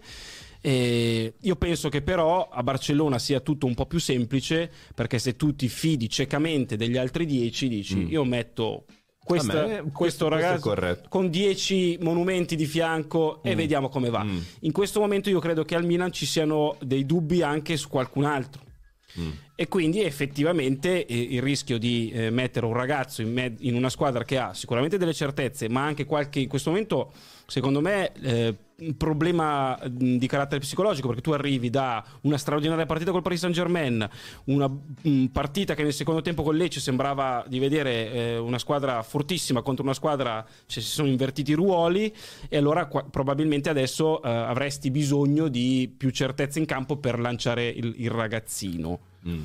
Dopodiché, ripeto, visto che non è che dici lo, faccio, lo, lo tolgo dal campo per far giocare Van Basten, ma lo tolgo dal campo per far giocare uno che in questo momento è difficilmente presentabile dal punto di vista fisico, secondo me, eh, allora puoi, puoi anche azzardare sapendo bene che la gente mh, ti vuole bene se lo metti in campo. Non è che dicono, "Ah, ma è pazzo mettere un quindicenne. No, tutti stanno dicendo, ma sì, ma provalo, va bene. Allora, ci sono vari, vari discorsi da fare. Intanto, secondo me, il Barcellona ha una cultura del Mm. ragazzino che rende più facile l'inserimento dello Yamal di turno e Pedri, Gavi per non andare indietro. Quindi.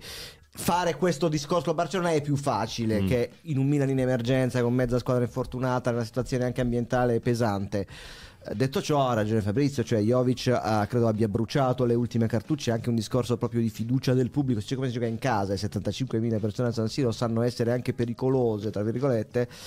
Certo, parliamo di un giocatore con zero minuti da professionista in carriera, un giocatore che entrerebbe e diventerebbe il giocatore più giovane della storia della Serie A Sì. Esatto. nonché del Milan, record detenuto a Paolo Maldini, il famoso Sì. Udine Eh, 85. supererebbe Invece in Serie A- a Mei, a Mei Bologna. Bologna, schierato- italiano, non so chi sia l'italiano più giovane. Forse Pellegri? Forse Pellegri, Pellegri. esatto, parliamo di una, una davvero generazionale, 15 anni Poi, e 8 mesi. San Siro, San Siro, Milan, 70.000. Fiorentina. Però, vai, vai, Eh, ehm, certo è molto fa- dal punto di vista anche nostro giornalistico è molto affascinante perché sono, sono mesi che diciamo ci manca l'Italia ci manca il centravanti non abbiamo più gli attaccanti. Io l'ho visto giocare Camarda in uh, Youth Youth League. La partita soprattutto beh, a parte il gol in rovesciata al PSG però mi colpì il primo tempo contro il Newcastle che è una squadra che schierava dei difensori di due anni più grandi perché Camarda gioca già sotto età in Sì. primavera e Camarda ne disponeva come faceva non so il miglior Riccardi nelle Mm. partite con l'Inter o altri grandi attaccanti Perché lui con i parità fa 5 gol a partita. sì beh infatti gioca, Sì, infatti gioca gioca due con anni quelli di due, Vabbè, tre comunque anni non è che grandi. le gioca tutte eh, comunque a volte è partito dalla panchina non è che è tanto Sì, Però, certo, eh, beh, però non, eh. non le gioca tutte per il discorso per questo che discorso facevo io è prima. possibile è Sì, possibile perché ha fa- ha fatto 7 gol in 13 partite. È possibile. Alcune ne ha saltate anche perché giocava con l'Under 16 Sì, o sì, 17 sì, sì, in- sì, con l'Italia. Quindi insomma è un giocatore chiaramente, io sono d'accordo con il discorso, teniamolo protetto perché è già un procuratore importante, che evidentemente non- il cui telefono non rimane muto probabilmente se uno cerca su YouTube Certo. Camarda. Detto ciò è troppo affascinante. Io non, non penso che giocherà più di un quarto d'ora. No, io no, perché non credo che siamo, siamo tutti d'accordo sul fatto che non, non possa giocare titolare al primo No, minuto. però io- però- addirittura non vederlo Però io ti dico neanche che per 10 No, minuti. ah, ma anche perché così Pioli strategicamente fa un errore alla Rudy Garcia quando toglie i, i super giocatori. Perché in questo momento o tu eh, affronti la partita col- con la Fiorentina e la riesci a, do- non dico dominare, ma a, a vincere in maniera convincente, allora vabbè, hai avuto ragione te. Se invece hai qualche difficoltà con la Fiorentina, cosa che può capitare perché in questo momento il Milan ha veramente tanti problemi no? dal punto di vista organico, e, e non fai neanche giocare il ragazzino e magari Iovi gioca male, tu ti condanni a un processo mediatico devastante. Guarda, allora a- apriamo anche questo tema. Detto di, di Camarda, che è oggettivamente difficile arrivare a, a un giudizio e a un punto in comune, però da quello che, che sappiamo, a quanto pare per la prima volta Giuse... Sarà Pio- Pi- convocato. Pi- sì, Camarda sarà convocato. Dico, Pioli Ah. rischia davvero la, la panchina. Insomma, sembra che le prossime tre partite siano davvero Io- decisive per il futuro di Pioli. Io penso che anche visto come è andato l'ultimo trittico, no, eh, Udinese, PSG, Lecce, la testa del Milan, ma non intendo di Pioli o di Furlani, ma di- dello spogliatoio sia finalizzata alla Champions League. Ok. Milan Borussia Dortmund è una partita particolare perché se tu la vinci sei quasi Sì, sì, sei agli quasi ottavi perché poi vai a giocare con Newcastle che però dovrebbe perdere a Parigi con tanti Mm. infortuni vai a giocare lì con Newcastle già eliminato quindi si incassa il calendario in modo tale che potresti persino arrivare primo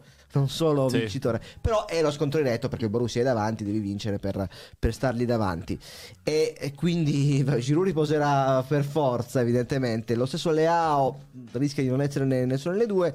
Però secondo me visto che c'è stato quello stacco bruttissima partita con l'Udinese grande partita PSG brutta Lecce non mi stupirei se eh, anche a livello mentale i Teo Hernandez, i Loftus-Cheek facessero questo ragionamento, il che rende Milan-Fiorentina molto pericolosa. Anche poi dall'altra parte non è che c'è proprio l'ultima squadra della Serie A. Eh? Cioè, Però al di là dell'attacco che è a pezzi, perché mancano, eh, c'è Pulisic, Ciukwueze o forse ha fatto male, però secondo me siamo già in quel punto della stagione in cui l'abbiamo detto tante volte, Pioli controlla fino a un certo punto la testa dei giocatori, cioè la- l'ambiente è settato verso Milan Borussia. mm. Poi certo c'è la Fiorentina, c'è il Frosinone, partita altra molto difficile e pericolosa quella dopo, però la settimana, il futuro di Pioli per me non passa tanto al Milan Fiorentina, certo se finisce 0 a 3, ok, ma passa da Milan Borussia, quindi comunque al Borussia ci arriva. Così come va caso. detto che, Sì, sì, le Pi- prossime tre dovrebbe essere decisive. che Pioli, che ormai è alla qu- quart, quint, Quinta stagione. quinta stagione, di situazioni complicate ne ha già eh, Sì, vissute e devo dire che le ha Ed già anche uscito, eh. certo.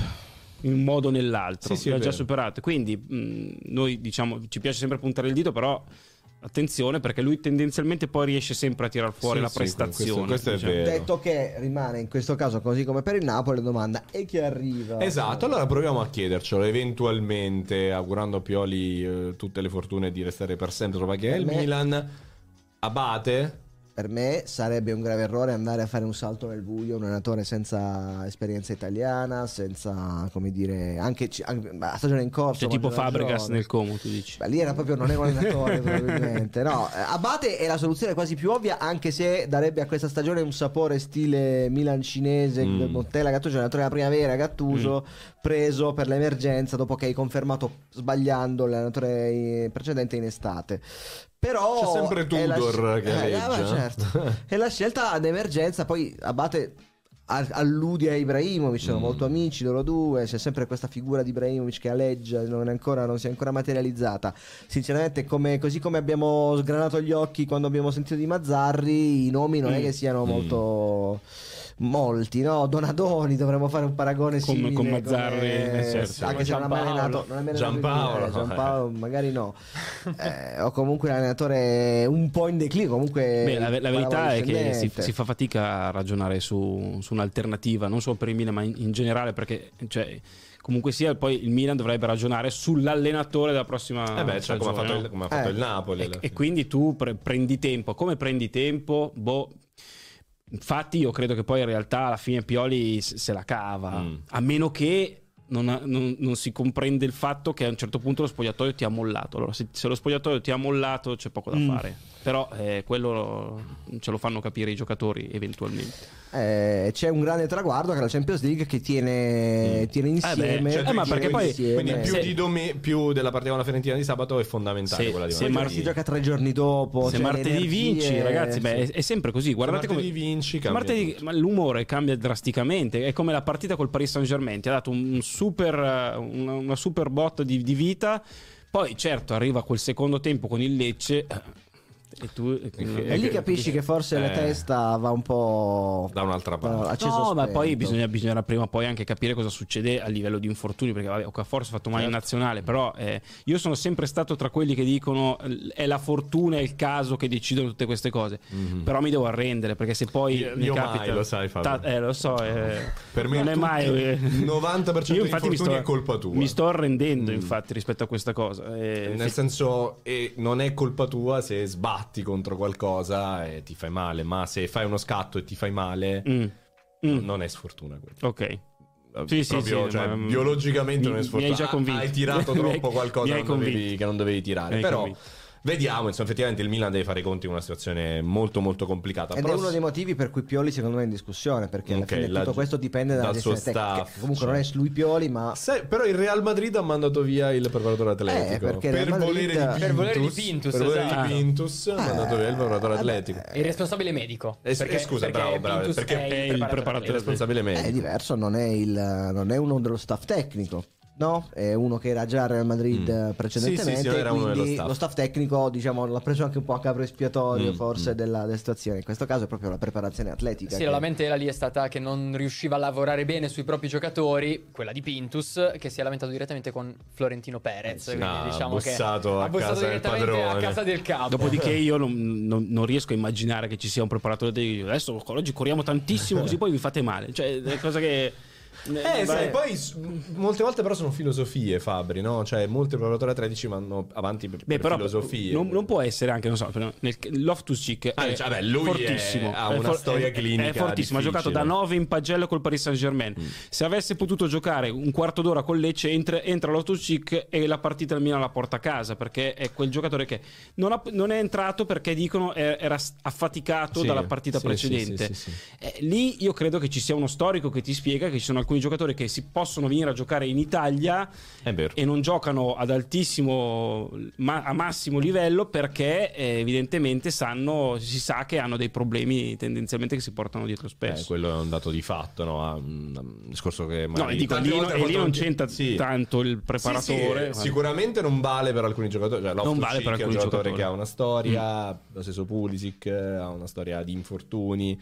Però, insomma, è anche il credo di Murigno, no? Che spesso Eh, sì. dice: Se sono venuti qui a giocare a Roma è perché hanno, hanno qualche problema. Renato Sanchez, Paredes, Dybala. Però, insomma, vabbè, vedremo come andrà, come andrà il Milan. E vedremo come andrà anche. Lo so, lo so, mi stavi facendo l'assist. Io ti faccio l'assist, eh, però restiamo qua, cioè spostiamoci qualche Ah, ci chilometro più qualche avanti. chilometro, Sì, certo. sì, dai, dai. E allora aspetta, avevo, avevo- avevo preso un assist diverso. Eh, quello Eh, lo va facciamo bene. dopo, Ah, dai, dai, così. E allora viaggiamo come al solito.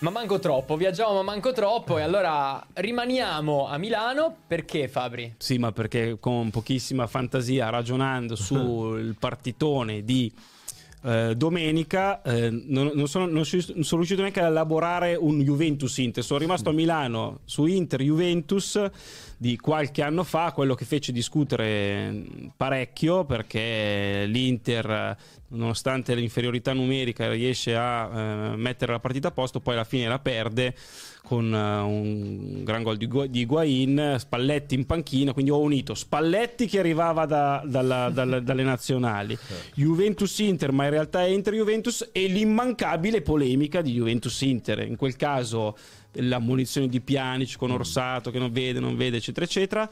E io mi ricordo quella partita perché poi è passata la storia per, per Orsato che non caccia Pjanic. eh, Pjanic. Ma poi io ero a, a San Siro e mi ricordo che in realtà Orsato, probabilmente il miglior arbitro italiano degli ultimi X anni, sbaglia tante cose da una parte e dall'altra, ma proprio a ripetizione. È proprio il protagonista in negativo della partita, ma perché sbaglia di tutto, eh? Sbaglia e, di e tutto. poi Fabri ti aggiungo, eh, sempre collegando a quello che è successo in settimana, c'è una sostituzione di Spalletti Ah, sì, certo. che è stata rischiosa come quella fatta contro l'Ucraina, Eh, io me la no? ricordo- con, la- con Darmian che ha preso il posto di Politano. Me la ricordo e lì molto bene. eh, Santon per Icardi. Me la ricordo molto bene perché Capitani Cardi in realtà non doveva uscire. Mm. Doveva uscire Perisic, ma Perisic praticamente richiamato per uscire, guarda come per dire ma io ma, ma fate quello che volete ma io non e Icardi capitano dice vabbè dai che so capitano esco io che st- Icardi stava giocando a Una livello più grandi stratosferico partite eh. di Cardi con Sì. l'Inter. Tutta la partita in 10 di fatto gioca l'Inter. Sì, sì. Fa una partita stre- strepitosa. a livello stratosferico Sì, stava sì, giocando entra Santon E si perde Higuain. l'Inter praticamente che era in in inferiorità numerica arretra di 30 metri Eh, sì. il baricentro e finisce la partita Sì, c'è un gol folle di quadrado. Sì. Con una mezza autorete, insomma un gol che Sì, Skriniar, Skriniar, mezza Sì, autorete sì. di Skriniar, una palla che passa tra Andanovic, palo, qualsiasi cosa. E poi Sant'Antonio effettivamente perde Higuain all'ultimo delle secondo. Famose- Higuain. e, e- e No, e no, lo, scude- e lo scudetto scosta, fai. Ah, giusto. è, que- è lo scudetto Dell'albergo. dell'albergo Dell'albergo. la certo, Firenze, certo, certo. esatto. Pioli che allenerà la Fiorentina, Sarri. Sarri, cioè c'è un giorno dopo incastro, fa eccetera, tripletta eccetera. Simeone. E allora io Esatto. e, e termino dicendo che non vorrei, io vorrei fare tante cose nella mia vita. Sono disposto a fare tantissime cose. Non vorrei mai essere l'arbitro di Juventus Inter, ma mai nella vita di qualunque Juventus Inter, mai. Perché sei, de- Guida, è sei destinato, sei destinato a eh, All'infelicità, come, Sì, come Giuseppe sì. Campardella. in- Guida, guida. Eh. Beh, dai, guida. Buono. Ah, buono. sì, non ricordo grandi disastri. di- No, basta no, quello so. per. Io, No, per- poi- io dico sempre per me sono tutti uguali gli arbitri. Io Anche non ho questa io la faccia non me la ricordo. conoscenza, Neanch'io. Il Irrati al VAR. Irrati al Ah. VAR, no, arbitro Però- di esperto. Eh, che, esperto, insomma, no, ci dai, piace, una- Immaginate se succede di- una roba come quella di, di Italia Ucra- di Ucraina Italia. Eh, Il, la- il- diavolo è nei dettagli, il, il diavolo nello sport è il calcio è può succedere, succederà. E lì, eh, Lecce Milan è perché. Lecce Milan No, pensi, lì il giorno dopo non sarà come il giorno dopo di Ucraina Italia che ce l'abbiamo fatta che bello e in un angolino in basso forse c'era un rigore forse c'era un rigore Ma, non sai, credo in realtà che sai, da, anche- da, da, da imparziale sarei curioso anche di scoprire. Abbiamo una bella puntata e lunedì sera. Sì, poi, lunedì con- siamo con- molto E poi curiosi. giovedì con lo strascico delle E giovedì ci portiamo- sì. ci porteremo un naturale strascico. Però voglio chiedervi: proviamo a costruire insieme, oppure in maniera del tutto personale, la top 3 Mm. Dei vostri momenti iconici di Juventus Inter. Facciamo Sia a così. Milano che Torino. Ah. Vogliamo fare così? Non lo Facciamo... so. Anche perché. Nando, tu ti ricorderesti no, no, quali no. allo stadium e quali no? Eh sì. Ok. Direi, direi di potercela fare, però dai, ah, uniamo tutto, se no è un po' complicato, perché vorrei prima momenti iconici e poi top 3 polemiche. Vabbè, Perché se no- Eh, io ce- non le uniamo ma le mie insieme. combaciano Eh no, no, dai, non le uniamo insieme. Proviamo tre momenti più Allora. belli della storia di Inter, Juventus o Juventus Inter. Sicuramente eh, va, sto dando veramente a memoria Vai. il gol di Sedorf all'ultimo minuto sì, del 2 grande 2 chiamata, 2002 lui certo. finiva due gol sono gli unici suoi due gol in quel campionato tra l'altro Ah. forse, forse ne fa tre Sì. due alla Juve a Buffon due scaldabagni all'incrocio all'inizio e alla fine il- l'ultimo in particolare credo Sì, arrivi sì. da, da 35 Sì. Metri una cosa, Allora io rilancio. una cosa folle rilancio Vai. Maicon palleggio palleggio Certo, palleggio certo. e tiro con Buffon che non arriva Per all'angolino par condicio, eh, sulla Juve bisogna citare almeno la punizione del, del pieno con linguaccia sì. nel 2006 per andare un po' più indietro. Sto volendo andare un po' più Mm. retro. Eh, di sicuro il primo gol di Zidane. che è la Juve, e uno Juve-Inter. Lui parte piuttosto male, un classico, classici discorsi. E anche Platini è partito male, che arrivava da un brutto europeo, poi comunque non aveva una carriera diciamo di livello stellare, Sì. non era già lo Zidane.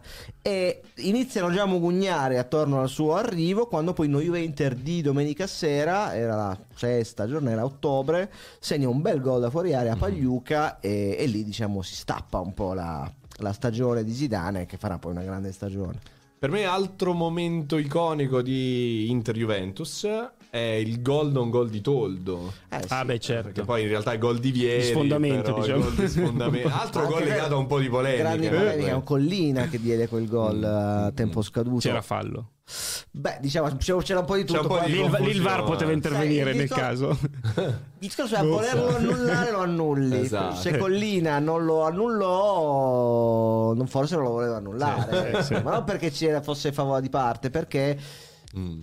c'è stato un rigore alla Juve 5 minuti Cioè, tu stai prima, dicendo che c'era peraltro. sudditanza psicologica al contrario. Ma diciamo che Collina di queste cose non aveva No. grande paura, secondo No. me. Era uno che decideva anche un po' per, per il palcoscenico a volte.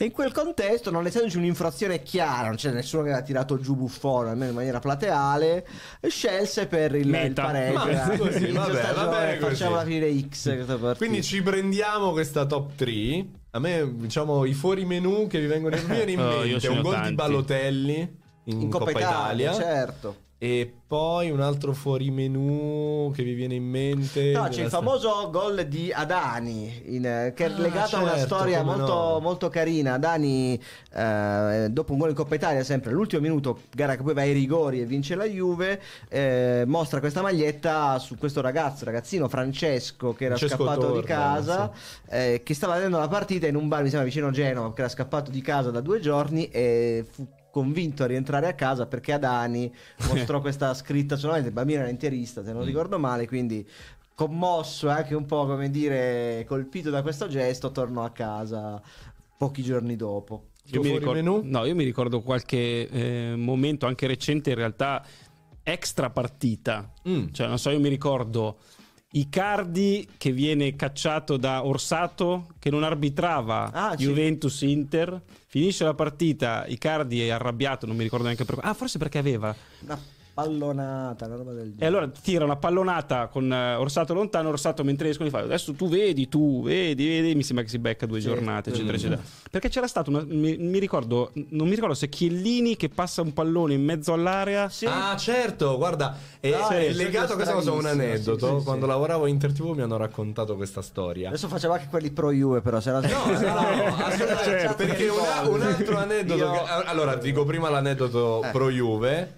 Morata che indossa gli occhiali da sole Sì. dopo che segna. Paperone Sì, sì, sì, sì, Immagine beh. bellissima, Sì, sì, sì, che gli, gli tirano degli occhiali E da sole lui- dagli spalti, eh, lui certo, li indossa proprio giga chad, A come dicono proposito di quelli un, giovani. gran, di un clamoroso errore arbitrale pro Inter, eh, Juventus Inter 99-2000 è, una- è mi- è minore perché non ha deciso scudetto. Ah, l'espulsione di Van der Sar che era proprio sì. di faccia fuori area e Tombolini che era l'arbitro della partita espelle in maniera Sì, folle sì, sì, vero, ricordo. Allora adesso andiamo anche nelle- apriamo subito le polemiche perché giusto per chiudere quel, quel discorso quel retropassaggio di Chiellini che in realtà serve i cardi per sbaglio l'arbitro però fischia dicendo Non è- "No, no, no, non era ripreso il gioco e lì c'è stato proprio un cortocircuito e eh, miei colleghi di Inter TV si erano accorti di quella situazione e ne avevano parlato nel, nel telegiornale e questa cosa aveva creato un casino Perché incredibile le, le ed era- immagini. le immagini, esatto, l'Inter che fa polemica Ah, con la beh, Juve ed beh. era saltata la cena consueta tra Zang e forse c'era già forse c'era già Zang Sì, e Agnelli. E Agnelli. Per questo motivo, quindi insomma, Perché già non erano proprio sì, amici che già lì non era, eh, però insomma, voi volete fare polemica, volete fare polemica e poi da lì insomma. Eh, Volete altro? Nando, per Vai. quello, sempre un aneddoto che racconti Sì. spesso, ma eh, ovviamente non eh, tra di noi, raccontalo anche a tutti. Cosa è successo Se dopo. Giuliano? Eh, beh, dopo, Cosa? dopo Giuliano, Giuliano in telecronaca che è successo. Ah, certo, perché no, questa cosa certo si può raccontare perché eh, c'è anche nel video di Giuse la telecronaca di Roberto Scarpini Perché Giuliano, che è successo? Non è successo Ah, quella cosa, Eh, quella cosa lì che è successa. 96-98, situazione Ronaldo Giuliano. Anche il video di Giuso c'è per un attimo la radiocronaca di Roberto Scarpini. Eh, c'è tutto il proseguo dell'azione. Non è possibile, incredibile. eh, dai il rigore a loro. E insomma, per tutti si ferma lì. Ma in realtà si ferma lì sul serio perché Scarpini subito dopo fa basta, basta, finisce qui, ho visto abbastanza, ciao ciao a Andato. tutti. E, no- e quella, Cheat futura di esatto, altro. e quella, telecronaca, quella radiocronaca finisce lì che Scarpini si tolse le cuffie con Pellegatti, mi ricordo che era lì. A. E disse, era Juventus, ma dove vai, dove vai? No, Roberto, no, no, no. E va via e la radiocronaca di quella partita è muta per gli altri 15 Io minuti. ricordo- o mezz'ora Beh, è una scelta. Un diciamo, episodio non si arbitrale, ma molto triste, cioè triste, malinconico, legato allo Juve Inter del 2020, vinto 2-0 la Juve di Bala Ramsey, perché io ricordo era il periodo in cui lavoravo alla Gazzetta dello Sport ed era di fatto l'ultima domenica prima del lockdown. Mm. Era già arrivato il DPCM la sera Sì. prima Ah. che in- ordinava la zona rossa, era, ricordate, porte chiuse, era una no, domenica no. pre- prebellica e ricordo che eravamo, io avevo il turno la sera durante la partita e ci avevano detto di portare in ufficio il computer personale perché ci avrebbero installato un software che ci avrebbe Per lavorare da lavorare casa. Il Mhm. remoto e quindi c'era questo clima davvero da ultimo giorno prima Certo. della guerra L'8 marzo. e era, esatto, era la domenica 8 marzo ed era un Juventus tristissimo perché era la partita lo scudetto ricordo. ma di fatto Sapevi era Una che tristezza totale. nulla, Sì, sì, era sì. davvero una roba triste e c'era questo ricordo perché c'era già la psicosi del covid Con un gran gol di Dybala. bellissimo gol di Dybala lo ricordo. e ricordo anche un po' la psicosi di questo me che to- vado a prendere la metro eh, verso Crescenzago per tornare poi a casa e c'era la psicosi quindi nella notte di Crescenzago di L'ultima prima, notte, sì. sentivo dei colpi di tosse di gente oltre come, come i lupi no? la tosse Chi è allora stato? era una Eh sì, certo, il terrore. quindi era aveva questo clima orribile C'era la caccia alle mascherine, non c'era, perché nessuno c'aveva le mascherine. Sì, sì, esatto, esatto. Io mi mettevo la sciarpa. Infatti, all'inizio, all'inizio era tutti un po' di, di fortuna. E c'era questo, questo ricordo orribile, legato involontariamente a Juve Inter, che è forse il più triste della, della storia. Sì, A. poi da lì tre mesi senza partite, praticamente, senza niente. Però il Allora, ministro Spadafora ci aveva incoraggiato. Sul cazzo. sì, sì, lui, le palestre, la ginnastica. Ma allora, top 3 polemiche arbitrali. Vabbè, facciamo escludendo, escludendo il 97-98. Facciamo che non è mai esistito. Top 3 polemiche Allora, arbitrali. io voglio sforzarmi di fare il bipartisan. Vai, certo, vabbè, dobbiamo, come no? Eh, allora, eh, beh, ricordo il famoso eh, Minori, un pugno di Montero a Di Biagio eh, che, Bueno. che fu punito dalla prova TV. Allora si cap- ci stava in una mischia, non, si poteva anche non vedere, però era oggi col VAR chiaramente è visto, proprio un cazzo cartone. Sì, con Allora io- l'agguancio che si gonfia con lo- slow lato. motion era piuttosto vivido come, come- come gesto. Per non, 2001, per non 2001. parlare ancora di, di Pjanic, che insomma abbiamo già citato, ti dico di ancora recente quella, quella specie di tris di tocchi di mano. Ah, no? scorso, l'anno scorso, Sì. Vlaovic, Rabiot... Sì, che però non si capisce se sono tocchi di mano oppure no, uno sì, Sì, è mezzo. fu- molto strano in effetti. con quel gol eh, strano, diciamo. A sua volta Juve Inter 0-1 2021 col rigore ripetuto di Cialunque, però era giusto ripetere che era entrato De Frey, ma tutto il resto un po' di falli, un po' borderline che, che comunque ribaltarono un po' la partita Comunque- che, che la Juve giocò meglio. Me ne sta venendo in mente perdendo. 200, cioè ogni Eh, momento ogni- sente eh, c'è ogni- tipo certo. rigore causato da Dumfries, che secondo me c'è, Sì. perché Dumfries sulla riga, tipo al novantesimo, Alexandro. tocca esatto. E- La Coppa finale Coppa Italia, polemiche Certo. per il rigore, Il su rigore. Lautaro. Juve Inter 3-2 con Ronaldo, Quadrado Perisic, un rigore nostro amico è di Calvarese, però ma il lui stesso sa di, aver, di rigore averla sì, gestita male. che lì non, non- non penalizza l'Inter già vincitore. No, ma aiuta, Ma aiuta, esatto, la Juve per- ad arrivare quarta. Sì, poi c'è, c'è anche un rigore per l'Inter forse in quella partita, un'autorete di Chiellini che era stata annullata, Sì, poi era sì, concessa un po', col VAR, un po' complicato. un po' particolare. Io Quadrado ricordo che fine ha fatto peraltro? Che Due cosa? mesi che non c'è quadrado. Quadrado Eh, oggi, sono comparse, oggi sono comparse clamorosamente, Tracce di no, sono comparse clamorosamente delle foto dall'allenamento con Quadrado sorridente che si Ah. allena e col gruppo. In piedi. Ah, A un certo in punto, piedi. eh, tra l'altro, c'è anche, una, c'è anche una eh. foto che sicuramente domenica sera, ore 11, verrà tirata fuori Aia. in senso positivo o negativo perché c'è Quadrado che fa così. Tre. Pubblicata su, su X. Eh, cosa, vuol dire? Sono i tre i mesi che è E fuori. allora io ho lasciato, ho detto, Tre. "Ragazzi, cosa sta dicendo Quadrado? Eh. E quindi poi scopriremo domenica se ha fatto una cosa bella eh, per l'Inter o Aia, bruttissima. quindi, per- e quindi ci, ci crei quasi il momento top meme, eh, come sugge- mi suggeriva anche alla chat. Ad esempio, il primo meme, secondo me, la storia di Inter Juventus è, è Sanchez che dice che i campioni sono così. Ah, beh, certo.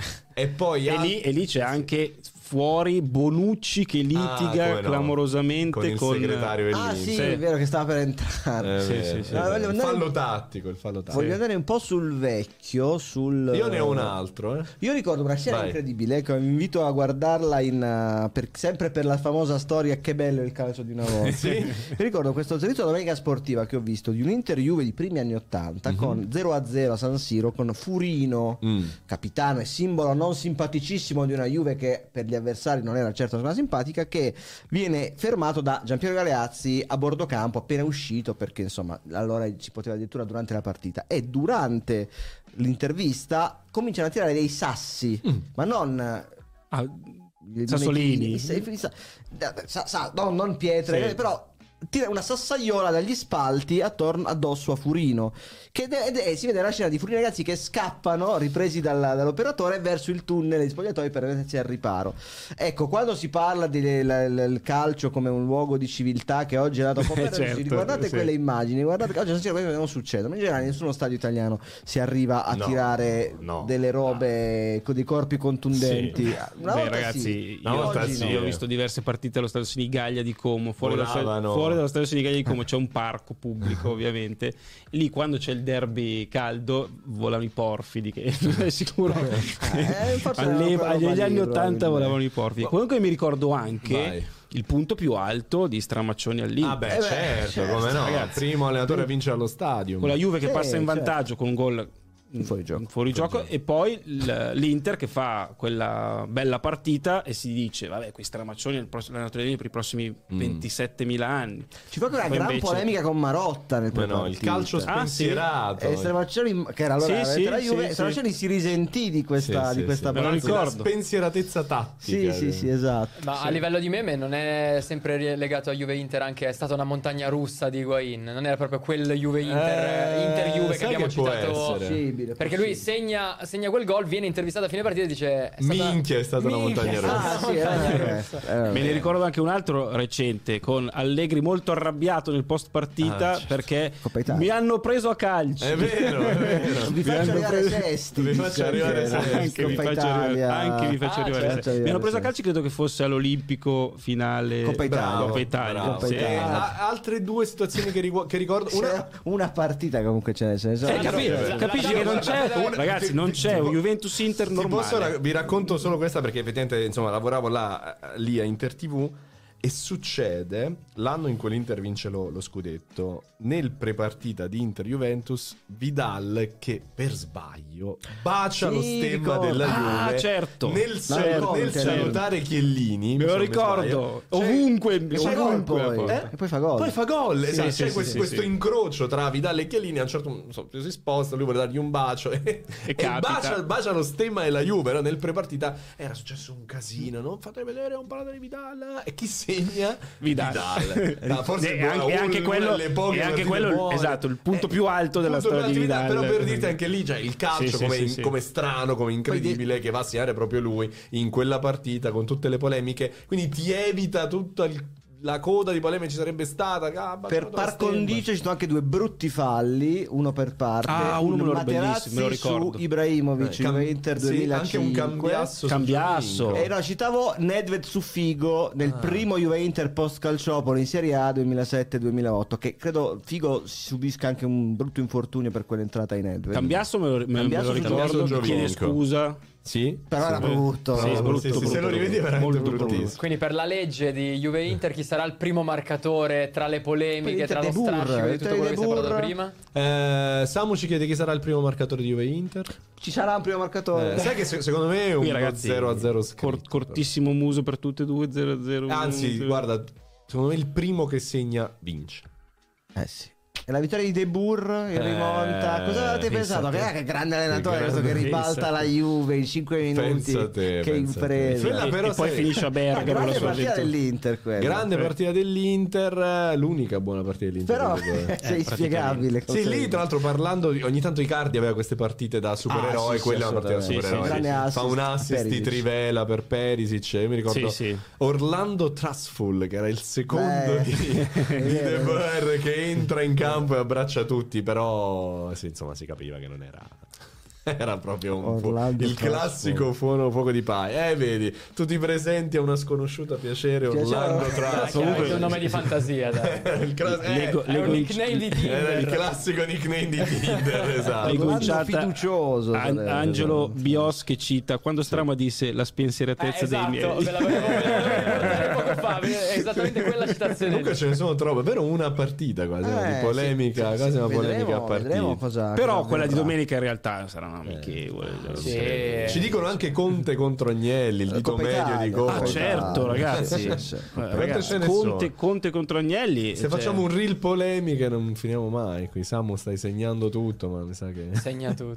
segna, segna. Sì, sì, segna, segna. Segna, segna. Eh, vabbè, poi il quadrato si chiama sempre contro l'Inter. il- Quadrado, il quadrato sì, citavi prima. con dei gol bellissimi tra l'altro, Sì, dei- quello dei, dei tiri da fuori 40 metri Eh, sì, all'incrocio. Il Quadrado è sempre stato, infatti credo che alla fine, la, eh, senti, vieni qua perché, perché sennò segni sempre. Eh, Insomma, vabbè, vedremo se si arricchirà eh, il mazzo di, di polemiche, di, di, Sto pensando di, agli di emblemi. ex, di- cosa c'è solo Quadrado? Che, che c'è? Eh, ex eh, c'era vabbè, in campo perché grandi ex mi ricordo Lucio, male. Quest'anno dici? No, que- quest'anno a Quest'anno parte Quadrado. solo quadrado, ma, Sì, quest'anno Sì, sono sì, quadrato. sì, sì. E Marotta fuori E dal campo. Marotta, sì. C'è anche Kostic che si esalta di solito contro l'Inter. Sì, eh. cosa Vero, vero, vero.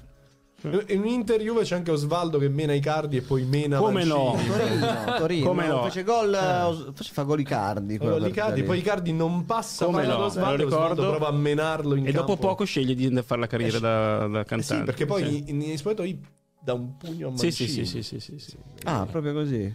Sì, vabbè, ri- No, non Sì, si sa, il si sa. dettaglio. Cioè, eh, Osvaldo dopo Juventus Inter viene licenziato dall'Inter, cioè Ma- non eh. è che viene messo fuori rosa, il contratto viene Sì. E risolto allora imbraccia e la finisce chitarra. lì là, e poi Eh, prende in braccio, imbraccia la, la chitarra. chitarra. Esatto. Va bene, allora abbiamo parlato direi anche abbastanza di Juventus Inter e tutto quello che si porta dietro. C'è da andare sulla Graziella, Eh sulla sì, la, bici, la no? nostra, la nostra rubrica più colorita, Più che non vediamo colorita. mai l'ora di nominare. Grazie, Graziella. E...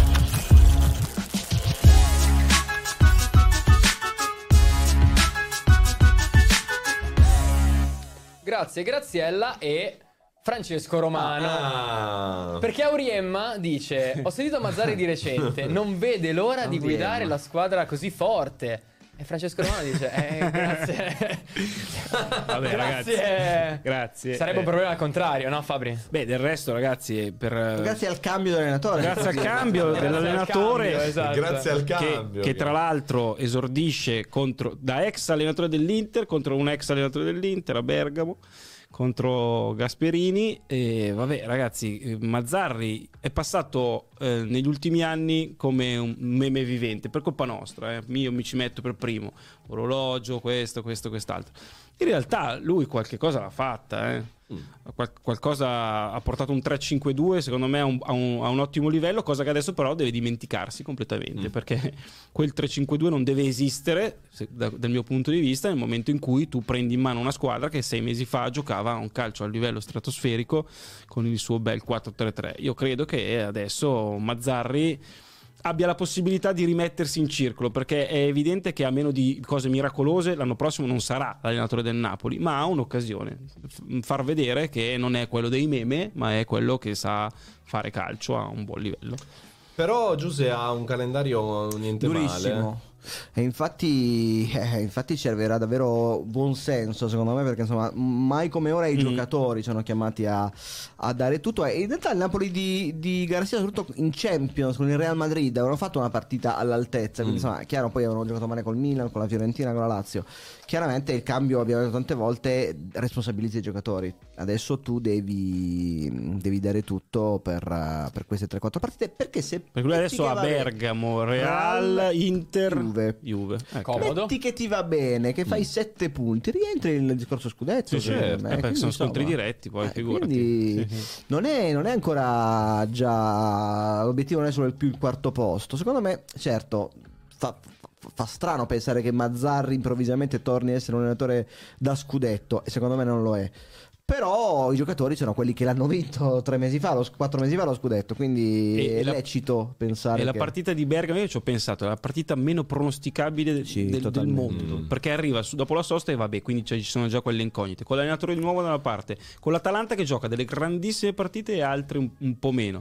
Io faccio fatica a immaginarmi questa partita. Sai anch'io. Proprio non, non- non- non mi viene Ci- in mente niente se non che, eh, insomma, parte eh, veramente con una- un match complicato. Tosto. eh. No, proviamo a immaginare Sono come finisce. anche curioso di vedere se davvero il 4-3-3 di Mazzarri è, con- è qualcosa di solido, di concreto, di credibile, perché magari, sai, l'allenatore lo propone, ma sappiamo bene che gli allenatori spesso adottano moduli di cui non si fidano pienamente. E tante volte Mazzarri l'ha provato e poi era tornato al 3-5-2. Ah, tu quindi- dici che sentirà il richiamo Eh, nella beh, foresta. Si vedrà, il- si vedrà sul campo. Credo che Mazzari sia il primo a essere curioso di questo, di questa- di questo Ma- esperimento.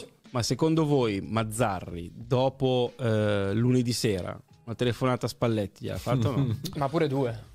Sì, eh. Penso siano in buoni rapporti. Che secondo loro. No, ma nel senso che secondo me è la cosa più, collega, è un è la cosa più normale che devi fare. Esatto. Cioè, C'è ragazzi, pronto. Torino-Inter, la Cioè- stretta di mano. esatto, Ah, Ah, è vero, hai ragione. Con la manina Hai ragione. così, eh. Quello altro meme clamoroso. Altro meme clamoroso, sì, col sì. sorrisone di Soalletti E vi, come e vi chiedo una cosa, visto Sì. che abbiamo detto, cioè, oltre all'aspetto tattico, che in cui Mazzari forse ha il ruolo di riportare tutto alla normalità, no? senza osare, se- facendo un po' il paraculo, tra virgolette. Tanto Mm. abbiamo, abbiamo, ormai l'abbiamo vabbè, sdoganato, allora, ormai l'abbiamo allora, sdoganato. Eh, è. Capito, allora, ci guardano i bambini, dai. A quest'ora ormai i bambini sono nanna. Mettete a nanna i bambini. Questa eh. citazione di Fernando. Evil, cosa è Evil Ragusa? Evil Ragusa, sì, sì, sì. Proprio Eh, lui, Evil. L'altra cosa che vi aggiungo e su cui voglio vi chiedo un parere è, visto che sono uscite anche recentemente le parole di Bremer sull'aspetto umano e sul- sulla capacità di lavorare sul singolo anche di, di Mazzari negli ultimi anni, forse la cosa migliore che ha fatto allora è stata tirar fuori Bremer da quel Torino lì, visto che Bremer ha espresso parole di immensa riconoscenza verso Walter Mazzarri. È quello che deve fare Walter Mazzarri nella testa, nelle gambe di giocatori scarichi, svogliati? Dite quello che vuoi. Cioè, Ma- usate l'aggettivo che preferite. Allora, se noi prendiamo i- gli acquisti che ha fatto il Napoli quest'estate, nessuno si è ancora imposto, no? Quindi Nathan, Lindstrom che si è fatto male oggi, Caiust, ehm, non me ne vengono in mente altri. Oh, Nathan. no, c'era già l'anno scorso. Nathan. Nathan sì l'ho detto. E comunque sono giocatori che hanno ancora Basta, non hanno fatto ancora nulla di fatto nella, nella loro stagione. Su questi, chiaramente, alcuni sono anche costati un po'. Si potrebbe lavorare, ammesso che siano buoni giocatori. Lindstrom, per esempio, sono sicuro che lo sia, però è stato completamente ignorato, Ignorato da, da Garcia. Su questi, sugli altri c'è poco da scoprire, secondo me. Non puoi valorizzare Zielinski Mm, o Elmas mm, più di mm. tanto. Devi No, Devi devi semplicemente ricaricarli psicologicamente, riportarli diciamo. a quel regime che però forse è difficilmente raggiungibile di nuovo. Eh. Mm. Però, però sì, si possono fare cose semplici, secondo me. senza- E, e le cose semplici serviranno a Napoli per arrivare al quarto. Cioè, Mm. Napoli non deve inventarsi niente, deve rimettere le cose. La prima, cosa, la prima cosa importante, che tra l'altro prescinde Mazzarri, è eh, Osimen eh, torna a giocare. Dovrebbe esserci, Dovrebbe no? esserci. Sì, sì, sì. Convocato, mi sembra, sì. però dovrebbe, credo No, pronto no, per perché sai, l'Inter alla fine. alla fine no, Osimhen- anche a Madrid dovrebbe giocare. Anche già Potrebbe Madrid, giocare a Madrid. certo. Mm. Certo. Eh, sai, un giocatore comunque da un, un gol a partita. Beh, cavolo, se fare a meno di Osimhen, banale. eh, chiaramente ti, ti priva un po' di tutto. ultima tegola Meret. Quindi Eh potrebbe dover- dovrebbe giocare Gollini Già, quasi sicuramente a, a Bergamo. Mm. E questa sfida un po' più sopra le righe, l'Unin Gollini al Bernabeu Ah, sarebbe sarà simpatica. Sarà simpatica, insomma, poi Mazzarri davvero altro battesimo del fuoco, andare a giocare al Bernabeu con questo Real. Beh, però io penso che lui sia molto contento. Ah, beh, cioè, sì, ragazzi, cioè, beh, chiaramente- proprio per tornare al Grazia. Cioè, Davvero. Chi, chi glielo, chi glielo Chi doveva glielo dire? doveva dire, hai Cioè, ragione. Sembrava...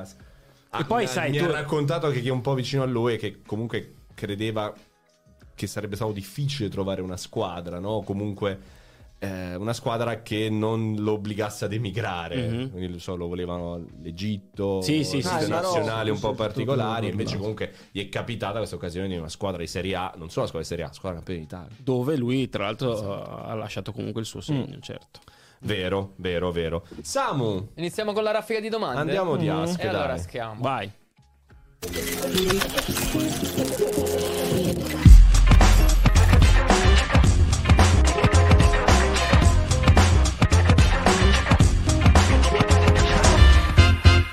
E allora, come di consueto un orario consono, sbizzarritevi con le vostre domande per Fabrizio Biasin. Ricordiamo prima quelle un po' più generiche, poi andiamo con l'in and out bello, bello carico. Anzi, partiamo con un in and out perché è la prima che è arrivata. Vai, vai. Da, direttamente da Twitch, Manu 9000, 98100, Vialli o Ravanelli? Visto che Vialli. Perché Ra- Ravanelli l'abbiamo avuto ospite, eh, però nella mia testa c'è Vialli per un miliardo e mezzo di motivi che non vanno neanche raccontati. Ah, ragazzi, Samu. no, eh, volevo coinvolgervi. in ma questo- già adesso. No, solo eh, uno, era solo uno per rompere il Vialli, ghiaccio. Vialli, Vialli, Vialli. Ok, cosa dobbiamo aspettarci secondo te, Fabri, da De Rossi allenatore? Eh, io avevo grandi aspettative, grosse aspettative. Sai quando tu dici eh, mh, De Rossi, Cambiasso, ci sono eh, lo zio Bergomi, tutti ti sembrano sempre dei allenatori fatti e finiti e pronti. Poi la, la realtà del campo a volte ti mette di fronte a situazioni complicate e alcune volte poi ti stroncano le carriere, certe prime esperienze non buone.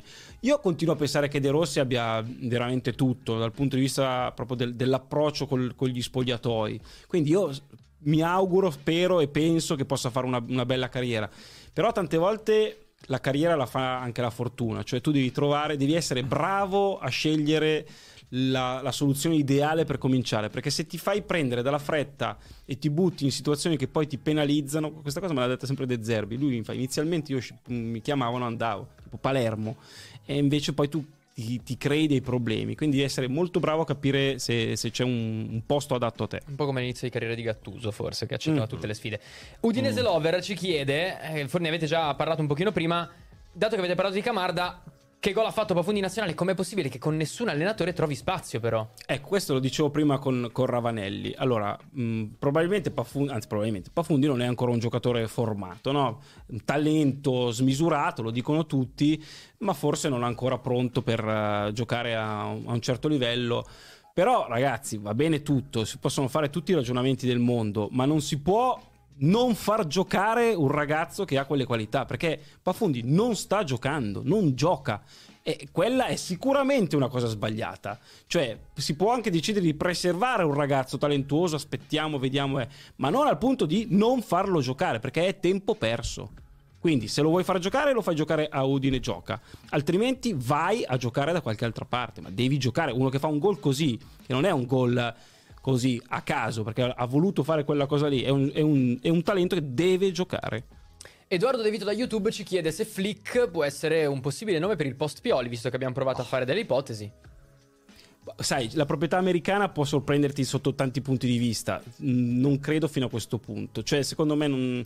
non è- Ho sentito anche Potter, tutti i nomi che potrebbero anche avere mezzo senso, però non credo alla stagione in corso, non credo in questo momento. No, secondo me no. Kanji ci, ci chiede cosa ne pensate del City Group in Italia. Ci può essere un'ipotesi simile a quella del Girona in eh, Spagna? Ma, allora, mm, per quello che stanno facendo. al Palermo in Italia. al Sì, sì, sì, no? no, io credo che la, la loro intenzione a Palermo sia di vedere il Palermo in Serie A, che mh, per un tifoso del Palermo è già mh, più che una bella notizia. Eh, hanno portato serietà perché tante volte arriva la proprietà straniera e tu non sai mai in che mani ti metti. Mi sembra che invece le idee siano molto chiare e le possibilità anche concrete. Quindi, secondo me, il- i tifosi del Palermo da quel punto di vista possono stare tranquilli. Bisogna capire se la squadra riesce a rimettersi un attimo in ordine perché gli ultimi risultati non sono proprio eccellenti. Pandino 4x4, il ritorno di Benasser riuscirà a far svoltare il Milan? Beh, il ritorno di Benasser è molto importante. Il problema è che un conto è dire Benasser torna a disposizione, un conto è dire Benasser torna a essere quello prima dell'infortunio, perché ci vorrà un po' di tempo per rimetterlo in sesto. Poi c'è questo drammati- questa drammatica Coppa d'Africa in mezzo che eh, se lo convocano lui va. Eh, come fa a non andare se lo convocano? Sì, forse il Milan a perché- questo punto for- conviene quasi rie- mm, fare- aspettare, certo. dopo la Coppa d'Africa. Eh, no, durante così dove il Milan non va in Coppa Eh, d'Africa. Certo, perché, sennò- perché altrimenti vuol dire, vabbè, ci vediamo l'anno prossimo. Cioè, Esatto. Però eh, sì, Benasser se, se, se, torna a posto, eh, ok che Djokovic non l'ha riconosciuto. Esatto, te lo stavo per dire. Djokovic l'ha trattato come un passante, però Benasser è un giocatore che sicuramente vale due volte eh, Krunic e due volte Adli, cioè quattro volte quei, quei, due giocatori. Ci chiedono se Pellegrini, in questo inizio di stagione un po', un po in ombra, può mm. essere un tassello importante per la nazionale, a questo punto io ti aggiungo in ottica europei. Beh, Pellegrini mh, mm, è vero che quest'anno praticamente non lo stiamo vedendo, però eh, per quello che ha fatto fino all'anno passato, comunque capitano della sua squadra, eh, se, se, sta bene ragazzi, Pellegrini è uno che deve essere preso in considerazione, ma io penso che Spalletti lo sappia perfettamente. Qui una domanda che piacerà sicuramente a Nando, Ildiz contro l'Inter, come lo vedi? Eh, io, Nando titolare, lo, Nando lo vede titolare. io lo farei giocare titolare. Quindi. Ah sì? Secondo me è fortissimo Ildiz. Eh, sì, sì. È il discorso che facevamo prima. Eh. Però dai, lui è... Un buon quarto d'ora, dai. Sì, se sono... Se sono... Non avete coraggio. Non siete coraggiosi. Addirittura dall'inizio tu? Sì. Ha giocato su Leda all'inizio l'anno scorso. Beh, de- devo dire eh, che da, questo, da questo, punto di vista, eh però, beh, non è che... da questo punto di vista non, non gli manca il coraggio. Da, esatto. Cioè, Allegri è uno anche che mm. non si fa grossi problemi. Vabbè, vedo che sei convinto avrei avuto delle soffiate. No, no, no, no, nessunissimo. Ti, ti, assicuro di no. Infatti, non giocherà mai. però eh, mi, piacerebbe, piacerebbe vederlo perché secondo me è forte. Basta. Cioè, i giocatori Punto. forti mi piacciono. Punto. Quindi basta. Samu, altre due? Sì, ci chiede Ale Carro se dopo le convincenti prove di Raspadori nazionali sarebbe sensato dare una chance in questo nuovo Napoli-Mazzarriano.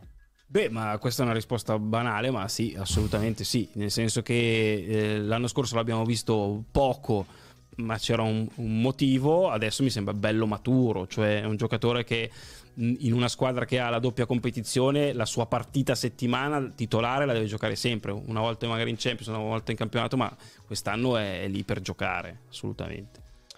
Iniziamo con gli nei auto o andiamo con l'ultima? L'ultima. Chi come post Lautaro? Una domanda che fa, uh, ti, mi fa male solo a sentirla. Ma guarda, credo che io sarò morto in quel momento, per cui non, non è un, un problema Vai, che mi pongo. Nome, nome, per il post Lautaro. Eh. Eh, Dipende da quando sarà il posto. Eh, certo. Diciamo che, facciamo che l'anno Stavo pensando io. diciamo che l'anno prossimo c'è da eh, scegliere il posto. Seria. Chi prendi? Eh, guarda, con tutta la, la... a zero, quindi mm? qualcuno a zero. Se l'anno con, prossimo. con tutta la fatica che hai fatto quest'estate per trovare un'alternativa a, a Lukaku non, non, no, ma poi ma che domanda mai fatto? Ma cioè, adesso, ogni volta che vedo Romarotti dico allora rinnovo il contratto di eh, contratto che, eh, finché che, non che, firma. No, no, dai, non, non ci penso. Non ti vuoi lanciare. No, Comunque, prima di iniziare lì nell'out, Vai. vi segnalo che in chat c'è tanta rabbia perché, perché? non abbiamo chiesto a Zenga settimana scorsa del cucchiaio di Aldo Baglio. del suo addio al calcio. C'è rabbia dopo una settimana. C'è un po' di rabbia. Sì, sì, vabbè, i, nostri, i, nostri, ragazzi ci seguono con grande attenzione. Adesso ci, vabbè, ci chiamiamolo Paolo Walter. in Indonesia che ore sono? Sarà sveglio. Sarà, sarà al mattino adesso. Carico come una mina lì in Indonesia. eh, ah, già che in Indonesia. Eh, sì, non è, non è, più a Dubai, quindi altre ore avanti. Sono, saranno le 5 del mattino. Sì. Iniziamo. Eh, vai Samu, da, da in e out. Vai, Cruzzo Crespo. Crespo. Crespo. E là. Però Cruz, il giardiniero, eh, massimo rispetto. Però Crespo più forte. Sì, no, ma anche di tanto. Mm. Sì. Di tanto. Leao Kvara, adesso sono già passate un po' di settimane, possiamo rimettere sul eh, tavolo uh, un po' classe, di grande classe. Kvara che tra l'altro si è fatto ammonire. Sì, perché credeva che i, cartellini non si sommassero. Beh, eh, una roba clamorosa, cioè il playoff per loro. Dar, Darwin Award. Darwin Award. eh, io prendo Leao. Leao, anch'io. Leao. Tre Leao. Cioè, grandi polemiche a Napoli. Quando eh, rilleranno questo pezzo a Napoli verremo subissati di... Però Leao. Vabbè, Leao. Per il momento Leao. Nesta o Samuel? Bella coppia sarebbero. Bella mm, coppia. È proprio assolutamente sì, complementare. complementari. Anche perché esatto. proprio caratteristiche diverse. Mm, però io diverse. prendo Nesta. Nesta. Samuel. Facciamo ancora una volta gli aziendalisti con quelli che ci sono venuti a trovare. Dino Baggio o Gigi Di Biagio? Bah. Gigi Di Biagio. La sai cosa? Perché io Rino Baggio non me lo ricordo bene. Ma allora anche quindi vado a Gigi Di Biagio. Sì, Di Biagio era più regista, mm. Dino Baggio era più da 4-4-2. Ah, guardate che Dino Baggio ha avuto un solo problema Che si chiamava come... si Eh, chiamava il Baggio. cognome. Dino Baggio era un Quasi quasi fior, Dino Baggio. fior di Mm. centrocampista. Io Dino prendo Baggio. Dino Baggio. Fior, fior. Dino Baggio. Eh, io vado Mm. con Di Biagio. Osvaldo cantante e Osvaldo attaccante. Ah. Secondo me Osvaldo attaccante era molto grande forte, attaccante. solo che è Io, matto. Osvaldo- Solo che è bravo a cantare. Io. Eh. io prendo Osvaldo per farci una serata insieme. Secondo me sarebbe. Osvaldo attaccante. Giuse, non... Buonissimo attaccante, grandi colpi, grandi Eh, grandi colpi, eh. Quante presenze con la nazionale? Più o meno. Una decina, Ah, ha, fatto, ha fatto un mondiale Osvaldo? No, non fu convocato nel 2014. Ah, non no, ricordo ok. perché, sinceramente. Era andato alla Juve, era andato alla Juve, poi era andato in panchina, non, Ah. non- non fu co- preso in considerazione. Però sì, era un giocatore che, come dire, la prima punta, quando era centrato, cioè non, non spesso, Sì, non spesso. La, la fa- la faceva più che bene. Purtroppo, insomma, non era uno proprio un atleta modello. Borriello o Piniglia? Io prendo Borriello. Borriello. Però Piniglia... Grandi colpi come Osvaldo. No, dai. Borriello. Sai cosa? Borriello secondo me è uno dei giocatori più Eh, sottovalutati. l'abbiamo già detto una volta. È ragazzi, vero, per Borriello. la storia che ha, no? Perché il No, fatto Bor- di essere Sì, Belen, perché passa, tutte- passa pass- più per Belen Eh, che per quello che ha fatto sul esatto. campo. quasi, ma- quasi prendo anche io Borriello. Ho No, vacillato, ma dico Eh, Borriello. che Piniglia per il tatuaggio che ha della traversa. Piniglia per certi gol incredibili, vabbè, sì, certo. Mm. Poi Piniglia era finito tipo a Cipro a un certo punto. Si è rilanciato a Grosseto, sembrava finito. E all'Inter eh, anche era passato. Sì, sì, sì, si è ricostruito la carriera. Dicono, Vai, Fa-. Fabri dicono che ti sei incartato ancora sul, sul dopo Lautaro, che hai ancora la Eh, testa lì. Prima o poi ce la farai. là. Il, il dopo Lautaro Prima o non poi lo esiste. farai questo pensiero. Speravo di morire prima. Eh, eh, ma prima o poi lo devi fare. Perché tu pensiero. sei. eh, beh, mi stai dicendo che Eh, stai ma- vedendo il futuro. No, vabbè, però insomma l'Inter ha venduto tutti i suoi giocatori più forti nel corso degli ultimi anni. No? C'è stato un post Hakimi, Ma un le Screen. Ci sono le Vabbè. eccezioni. Post Lukaku. Vediamo, vediamo. Post Onana. Questa è simpatica. Cicciarito Hernandez o Nani? Uh, Cicciarito. Eh sì. Sì, c'è rito anche per me. Vabbè, perché Cicciarito? E mi piaceva nel suo prime. Erano, secondo me, era un erano attac- due bei fumosi. Nani Eh, fumo, due dai, bei Nani. fumosi. Però Nani... Ah, no, è vero. Io adesso lo... Per un attimo l'ho confuso con Nasri. no. No, No, no, no, no. Però... Vabbè, però pure Nani, oh. Sì. Leva la, leva la Fumo- parentesi italiana. fumosi. Leva la parentesi Fumosi. Italiana. ha vinto una Champions con Eh, con la United. United era, era un grande United. Eh, ruoli diversi anche. Eh, vabbè, Nani, qual era l'alter- l'alternativa? Scusa? Hernandez. Eh, io Cicciarito la prendo Cicciarito solo perché è il soprannome più bello di sé. Cicciarito vuol dire pisellino. Comunque, fino al mondiale per club non se ne va nessuno. 2025. eh. Eh, è ancora lì, la testa è ancora lì. E allora rimaniamo allora a Milano perché Vai. ci chiedono a fare Inter Sedorf o Pirlo Milan? cioè, Inter Sedorf. Eh, al contrario. Eh, ok. Eh, no, no, non ho capito. La- l- quale affare secondo voi è stato migliore tra il fatto che il Milan abbia preso Sedorf Eh. E anche Pirlo. E anche Pirlo, Pirlo. quindi Cioè, quale, quale, quale fregatura Esatto. eh, Eh. più, più- Beh, Pirlo. Cioè, dai. se allora fa Pirlo, più forte Eh. nel senso era questo. Beh, sicuramente Pirlo fu pagato dal Milan, cosa che Eh, nessuno beh. ricorda. Sedorf No, fu uno fu scambio. Pirlo, però il Milan lo pagò una trentina di miliardi di lire. che all'epoca erano briciole. però. Allora, All'epoca era un briciolo. Sedorf fu proprio scambio alla pari con Coco. Con Coco. E quindi forse Sedorf più Sì, sì. Berbatov Prime o Geco Prime? Geco. Per quanto Berbatov Sai che Berbatov elegantissimo. è uno di quei giocatori che ogni tanto vado a rivedere su YouTube. elegantissimo. Quindi dico sì. Berbatov. Io dico Geco Prime, ma, ma pure dopo. Perché anche adesso sta facendo. Sì, però Geco anch'io. Dzeko. Io Berbatov. Palacio o Turam? Ah, Questa è bella. Palacio rientra nella lista dei giocatori sottovalutatissimi. Fortissimo. Secondo Tra me ha segnato qualche volta lui negli Juventus Inter, giusto? Uno, sicuro? 1 a 3. Ah, Palacio che, ha, certo, certo, che ha avuto la sfortuna di giocare in un Inter molto, Molto povera, povera. Molto povera, non ha vinto niente. Ma io, io prendo. Oddio, Turam mi sembra molto bravo. Però prendo Palacio perché secondo me è uno di quelli che in un Inter forte avrebbe giocato lo stesso. Io per come ho visto Mm, boh, Turam in queste prime giornate penso che Turam, po- e Mm. sono stupito, possa fare veramente un, un carrierone, quindi dico Turam, Mm. ma se devo giocare a basket scelgo Palacio. Io Palacio. Tu chi prendi, Giuseppe? Turam o Palacio? Palacio. Palacio. Busquets o Rodri? Rodri. Anch'io. Eh, però ragazzi, Busquets. eh, calma. Busquets, Busquets Busquets è, stato, è stato nel, cent- uno del centrocampo più forti di sempre, Eh beh, secondo sì, me. Per cui io dico Busquets. Eh, Rodri ogni tanto segna Busquets pure, ha però. aperto una strada Eh beh, che certo. Rodri ha, Ha evoluto, percorso. ma Busquets ha- è stato un Secondo voi Pep Guardiola cosa preferisce? Ah. Beh, sicuramente forse Busquets. allora, Busquets l'ha proprio inventato. Mm. La Rodri lo ha avuto, Sì. ha pagato Mm. anche tanto. Secondo me Busquets. Anche secondo me. Anche secondo me. Però prendo Rod. Palacio portiere o Giroud portiere?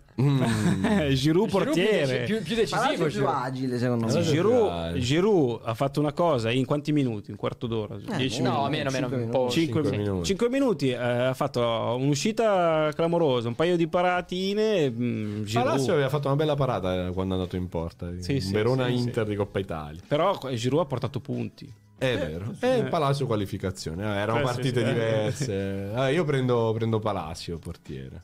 Ambrosini o Cambiasso? Cambiasso. Cambiasso. Cambiasso. Oliver Kahn o Neuer? Neuer. No. Noi è il portiere più forte di tutti i tempi. figurati. Ah, così proprio? Ah, che beh, forte cioè, di Buffon. però, l'aveva de- però l'aveva detto, la prima puntata è stata si è Anche sollevata più una gran Buffon, polemica perché linea out era Buffon o Neuer. Ah, vedi, le ho più rimosso. forte di Buffon perché ha inciso nello sviluppo del ruolo. Mm. Sì, Perché è ha, vero. Neuer ha Portiere aperto- moderno ha, aperto- questa cosa qua. ha cambiato la storia del ruolo. Buffon, per quanto gigantesco sia stato, no. Mm. Neuer sì. Poi Can parecchio antipatico. pure. Khan, beh, grande portiere, non è esattamente, faccia, diciamo. non è Esatto. esattamente un, un compagnone. Ehm, l'avevo Chi ci persa. Eccola qua. proponi? Close o Giroud? Questa è bella. Eh, Questa è. Close o Giroud? Beh, che Io- bello. E- entrambi, io- tra l'altro, con una bellissima vecchiaia. Diciamo. Non so cosa dire. Mamma mia, questo è proprio difficile. Non forse- so cosa forse- dire. mettiamola- 50 e 50. chi è invecchiato meglio tra Close e Giroud? Dai, Giroud rimane un bell'uomo. No, intendevo a Però Giroud era, cioè, Close si è fermato prima di, di Giroud. Cioè, Giroud ha 37 anni. Eh. Mm. Close? secondo me si era fermato Close? Prima? Sì. Ma tanto prima, secondo te? No, non 35. tanto prima. Aspetta, te lo dico subito. Ancora il record Lui close. nel 2002 aveva 22-23 anni. Close è sicuramente il il marcatore più prolifico della storia dei 2014. mondiali. Esatto. Lui a 36 si ferma. Lui va. finisce nel 2016 Ah, ed è del 78. 38. Ah, 38. 38. E allora, no, no, però 9 Giroud mi giugno, sembra- forse 37, Giroud no, mi sembra 37. più in là, me- meglio adesso. Sono coetanei. Giroud è ancora più in alto. Chi prendiamo? Giroud? Giroud, dai. Giro close. A tu close. Eh, Perché? Perché io lo, lo davo per finito quando è arrivato alla Lazio, invece ha fatto addirittura meglio di quello che faceva Sì, prima. vero. Incredibile. Giocatore pazzesco. Brasile del 2002 o Spagna del 2010? Forse il Brasile del 2002 è la miglior squadra, la miglior nazionale della storia? No, assolutamente no. No. Aveva il mio attacco. Era, Ah, aveva- ok, ok. Eh, Anche il giocatore Roque Junior è il titolare del Brasile. Scusate, Cleberson. qualunque squadra, qualunque squadra, con Ronaldo il fenomeno, è la più squadra migliore del A questo punto quella del 98 che perse la finale per colpa del malore Ah, allora di. Ah, giusto, qualunque vero. squadra con Eh, io che non era prendo, fortissima neanche quella. prendo Brasile 2002 comunque. Voi tu? No, la Spagna 2010 per quanto una squadra che poi vinse a colpi di 1-0, quindi non molto spettacolare, però era davvero l'evoluzione del Barcellona. era una che squadra- prendeva il pallone e te lo ridava. Te lo ridava dopo dopo. Certo, non era proprio divertente da No. vedere. No, no. Era già il, il tiki-taka che, che stufava. Sì, esatto. alla- Samu, le ultime 5. Allora, Casemiro, Modic, Cross contro Xavi, Iniesta, Busquets. Chi prendete? Xavi Iniesta Busquets. Xavi, Per Iniesta, quanto- Busquets, per Sì, quanto. anche io. Beh, è difficile scegliere altro. Però dai, eh. Xavi Iniesta Busquets. Eh sì, Riva o Vieri? addirittura. Eh, Credo, cre- allora è improbabile come paragone, però ti direi Antonello Riva. Riva. Ti direi Riva perché anche perché Vieri, guarda che purtroppo per il buon Bobone eh, non è che ha avuto una carriera così lunga. Mm. C'è il grande Vieri 96-2003. Eh, anche perché poi il mondiale eh, lo salta, No. che ha avuto il suo. il Vabbè, suo- poi gli infortuni, cioè a Eh. quello di, di- di Eh, sì. Germania. Vabbè, sì, ma lì era già Era già- però aveva una, una speranza lui di. di- Sì, sì, Sì, sì. sì, lo racconta Sì, spesso. sì. Però 96-2004 e Riva, che ha avuto anche lui gravi infortuni, secondo me è durato un po' di Tu più. prendi anche lui, io vado su Vieri solo perché insomma, dai, comunque è l'attaccante della nostra adolescenza, tutto sommato, No, certo, no? Quindi di- io vado su Bobo. Beh, anche perché poi comunque è vero, magari non una carriera lunghissima, però tutti gli anni ha fatto una- delle cose pazzesche. Poi era- In Spagna ha fatto record, Sì, in- la Lazio ha fatto quello che ha fatto. No, poi sono, dai, proprio giocatori della stessa pasta, forse, no? Proprio Sì, Vieri sì, sì, Rio, sì. Però io prendo Bobo. Hernanes o Luis Alberto? Te lo chiedo perché ne avevamo parlato in macchina tornando una volta Luis Alberto. trasmissione.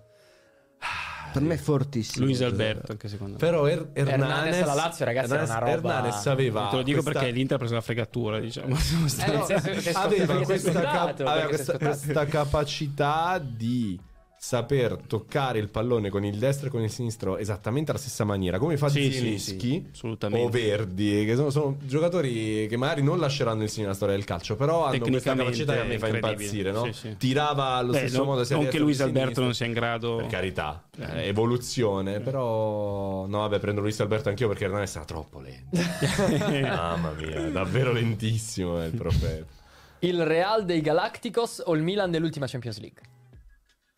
Ma il Real de Galacticos è un falso mito. È una Perché squadra sono che più mai vinto. È una squadra non che ha ha vinto. vinto una Champions. Era Galactics, ma poi non- ha fatto dei certo, disastri. era brutto. Eh, il Milan nell'ultima Champions League, che peraltro era il Milan eh, di Kakà, 2007. che ha già vinto.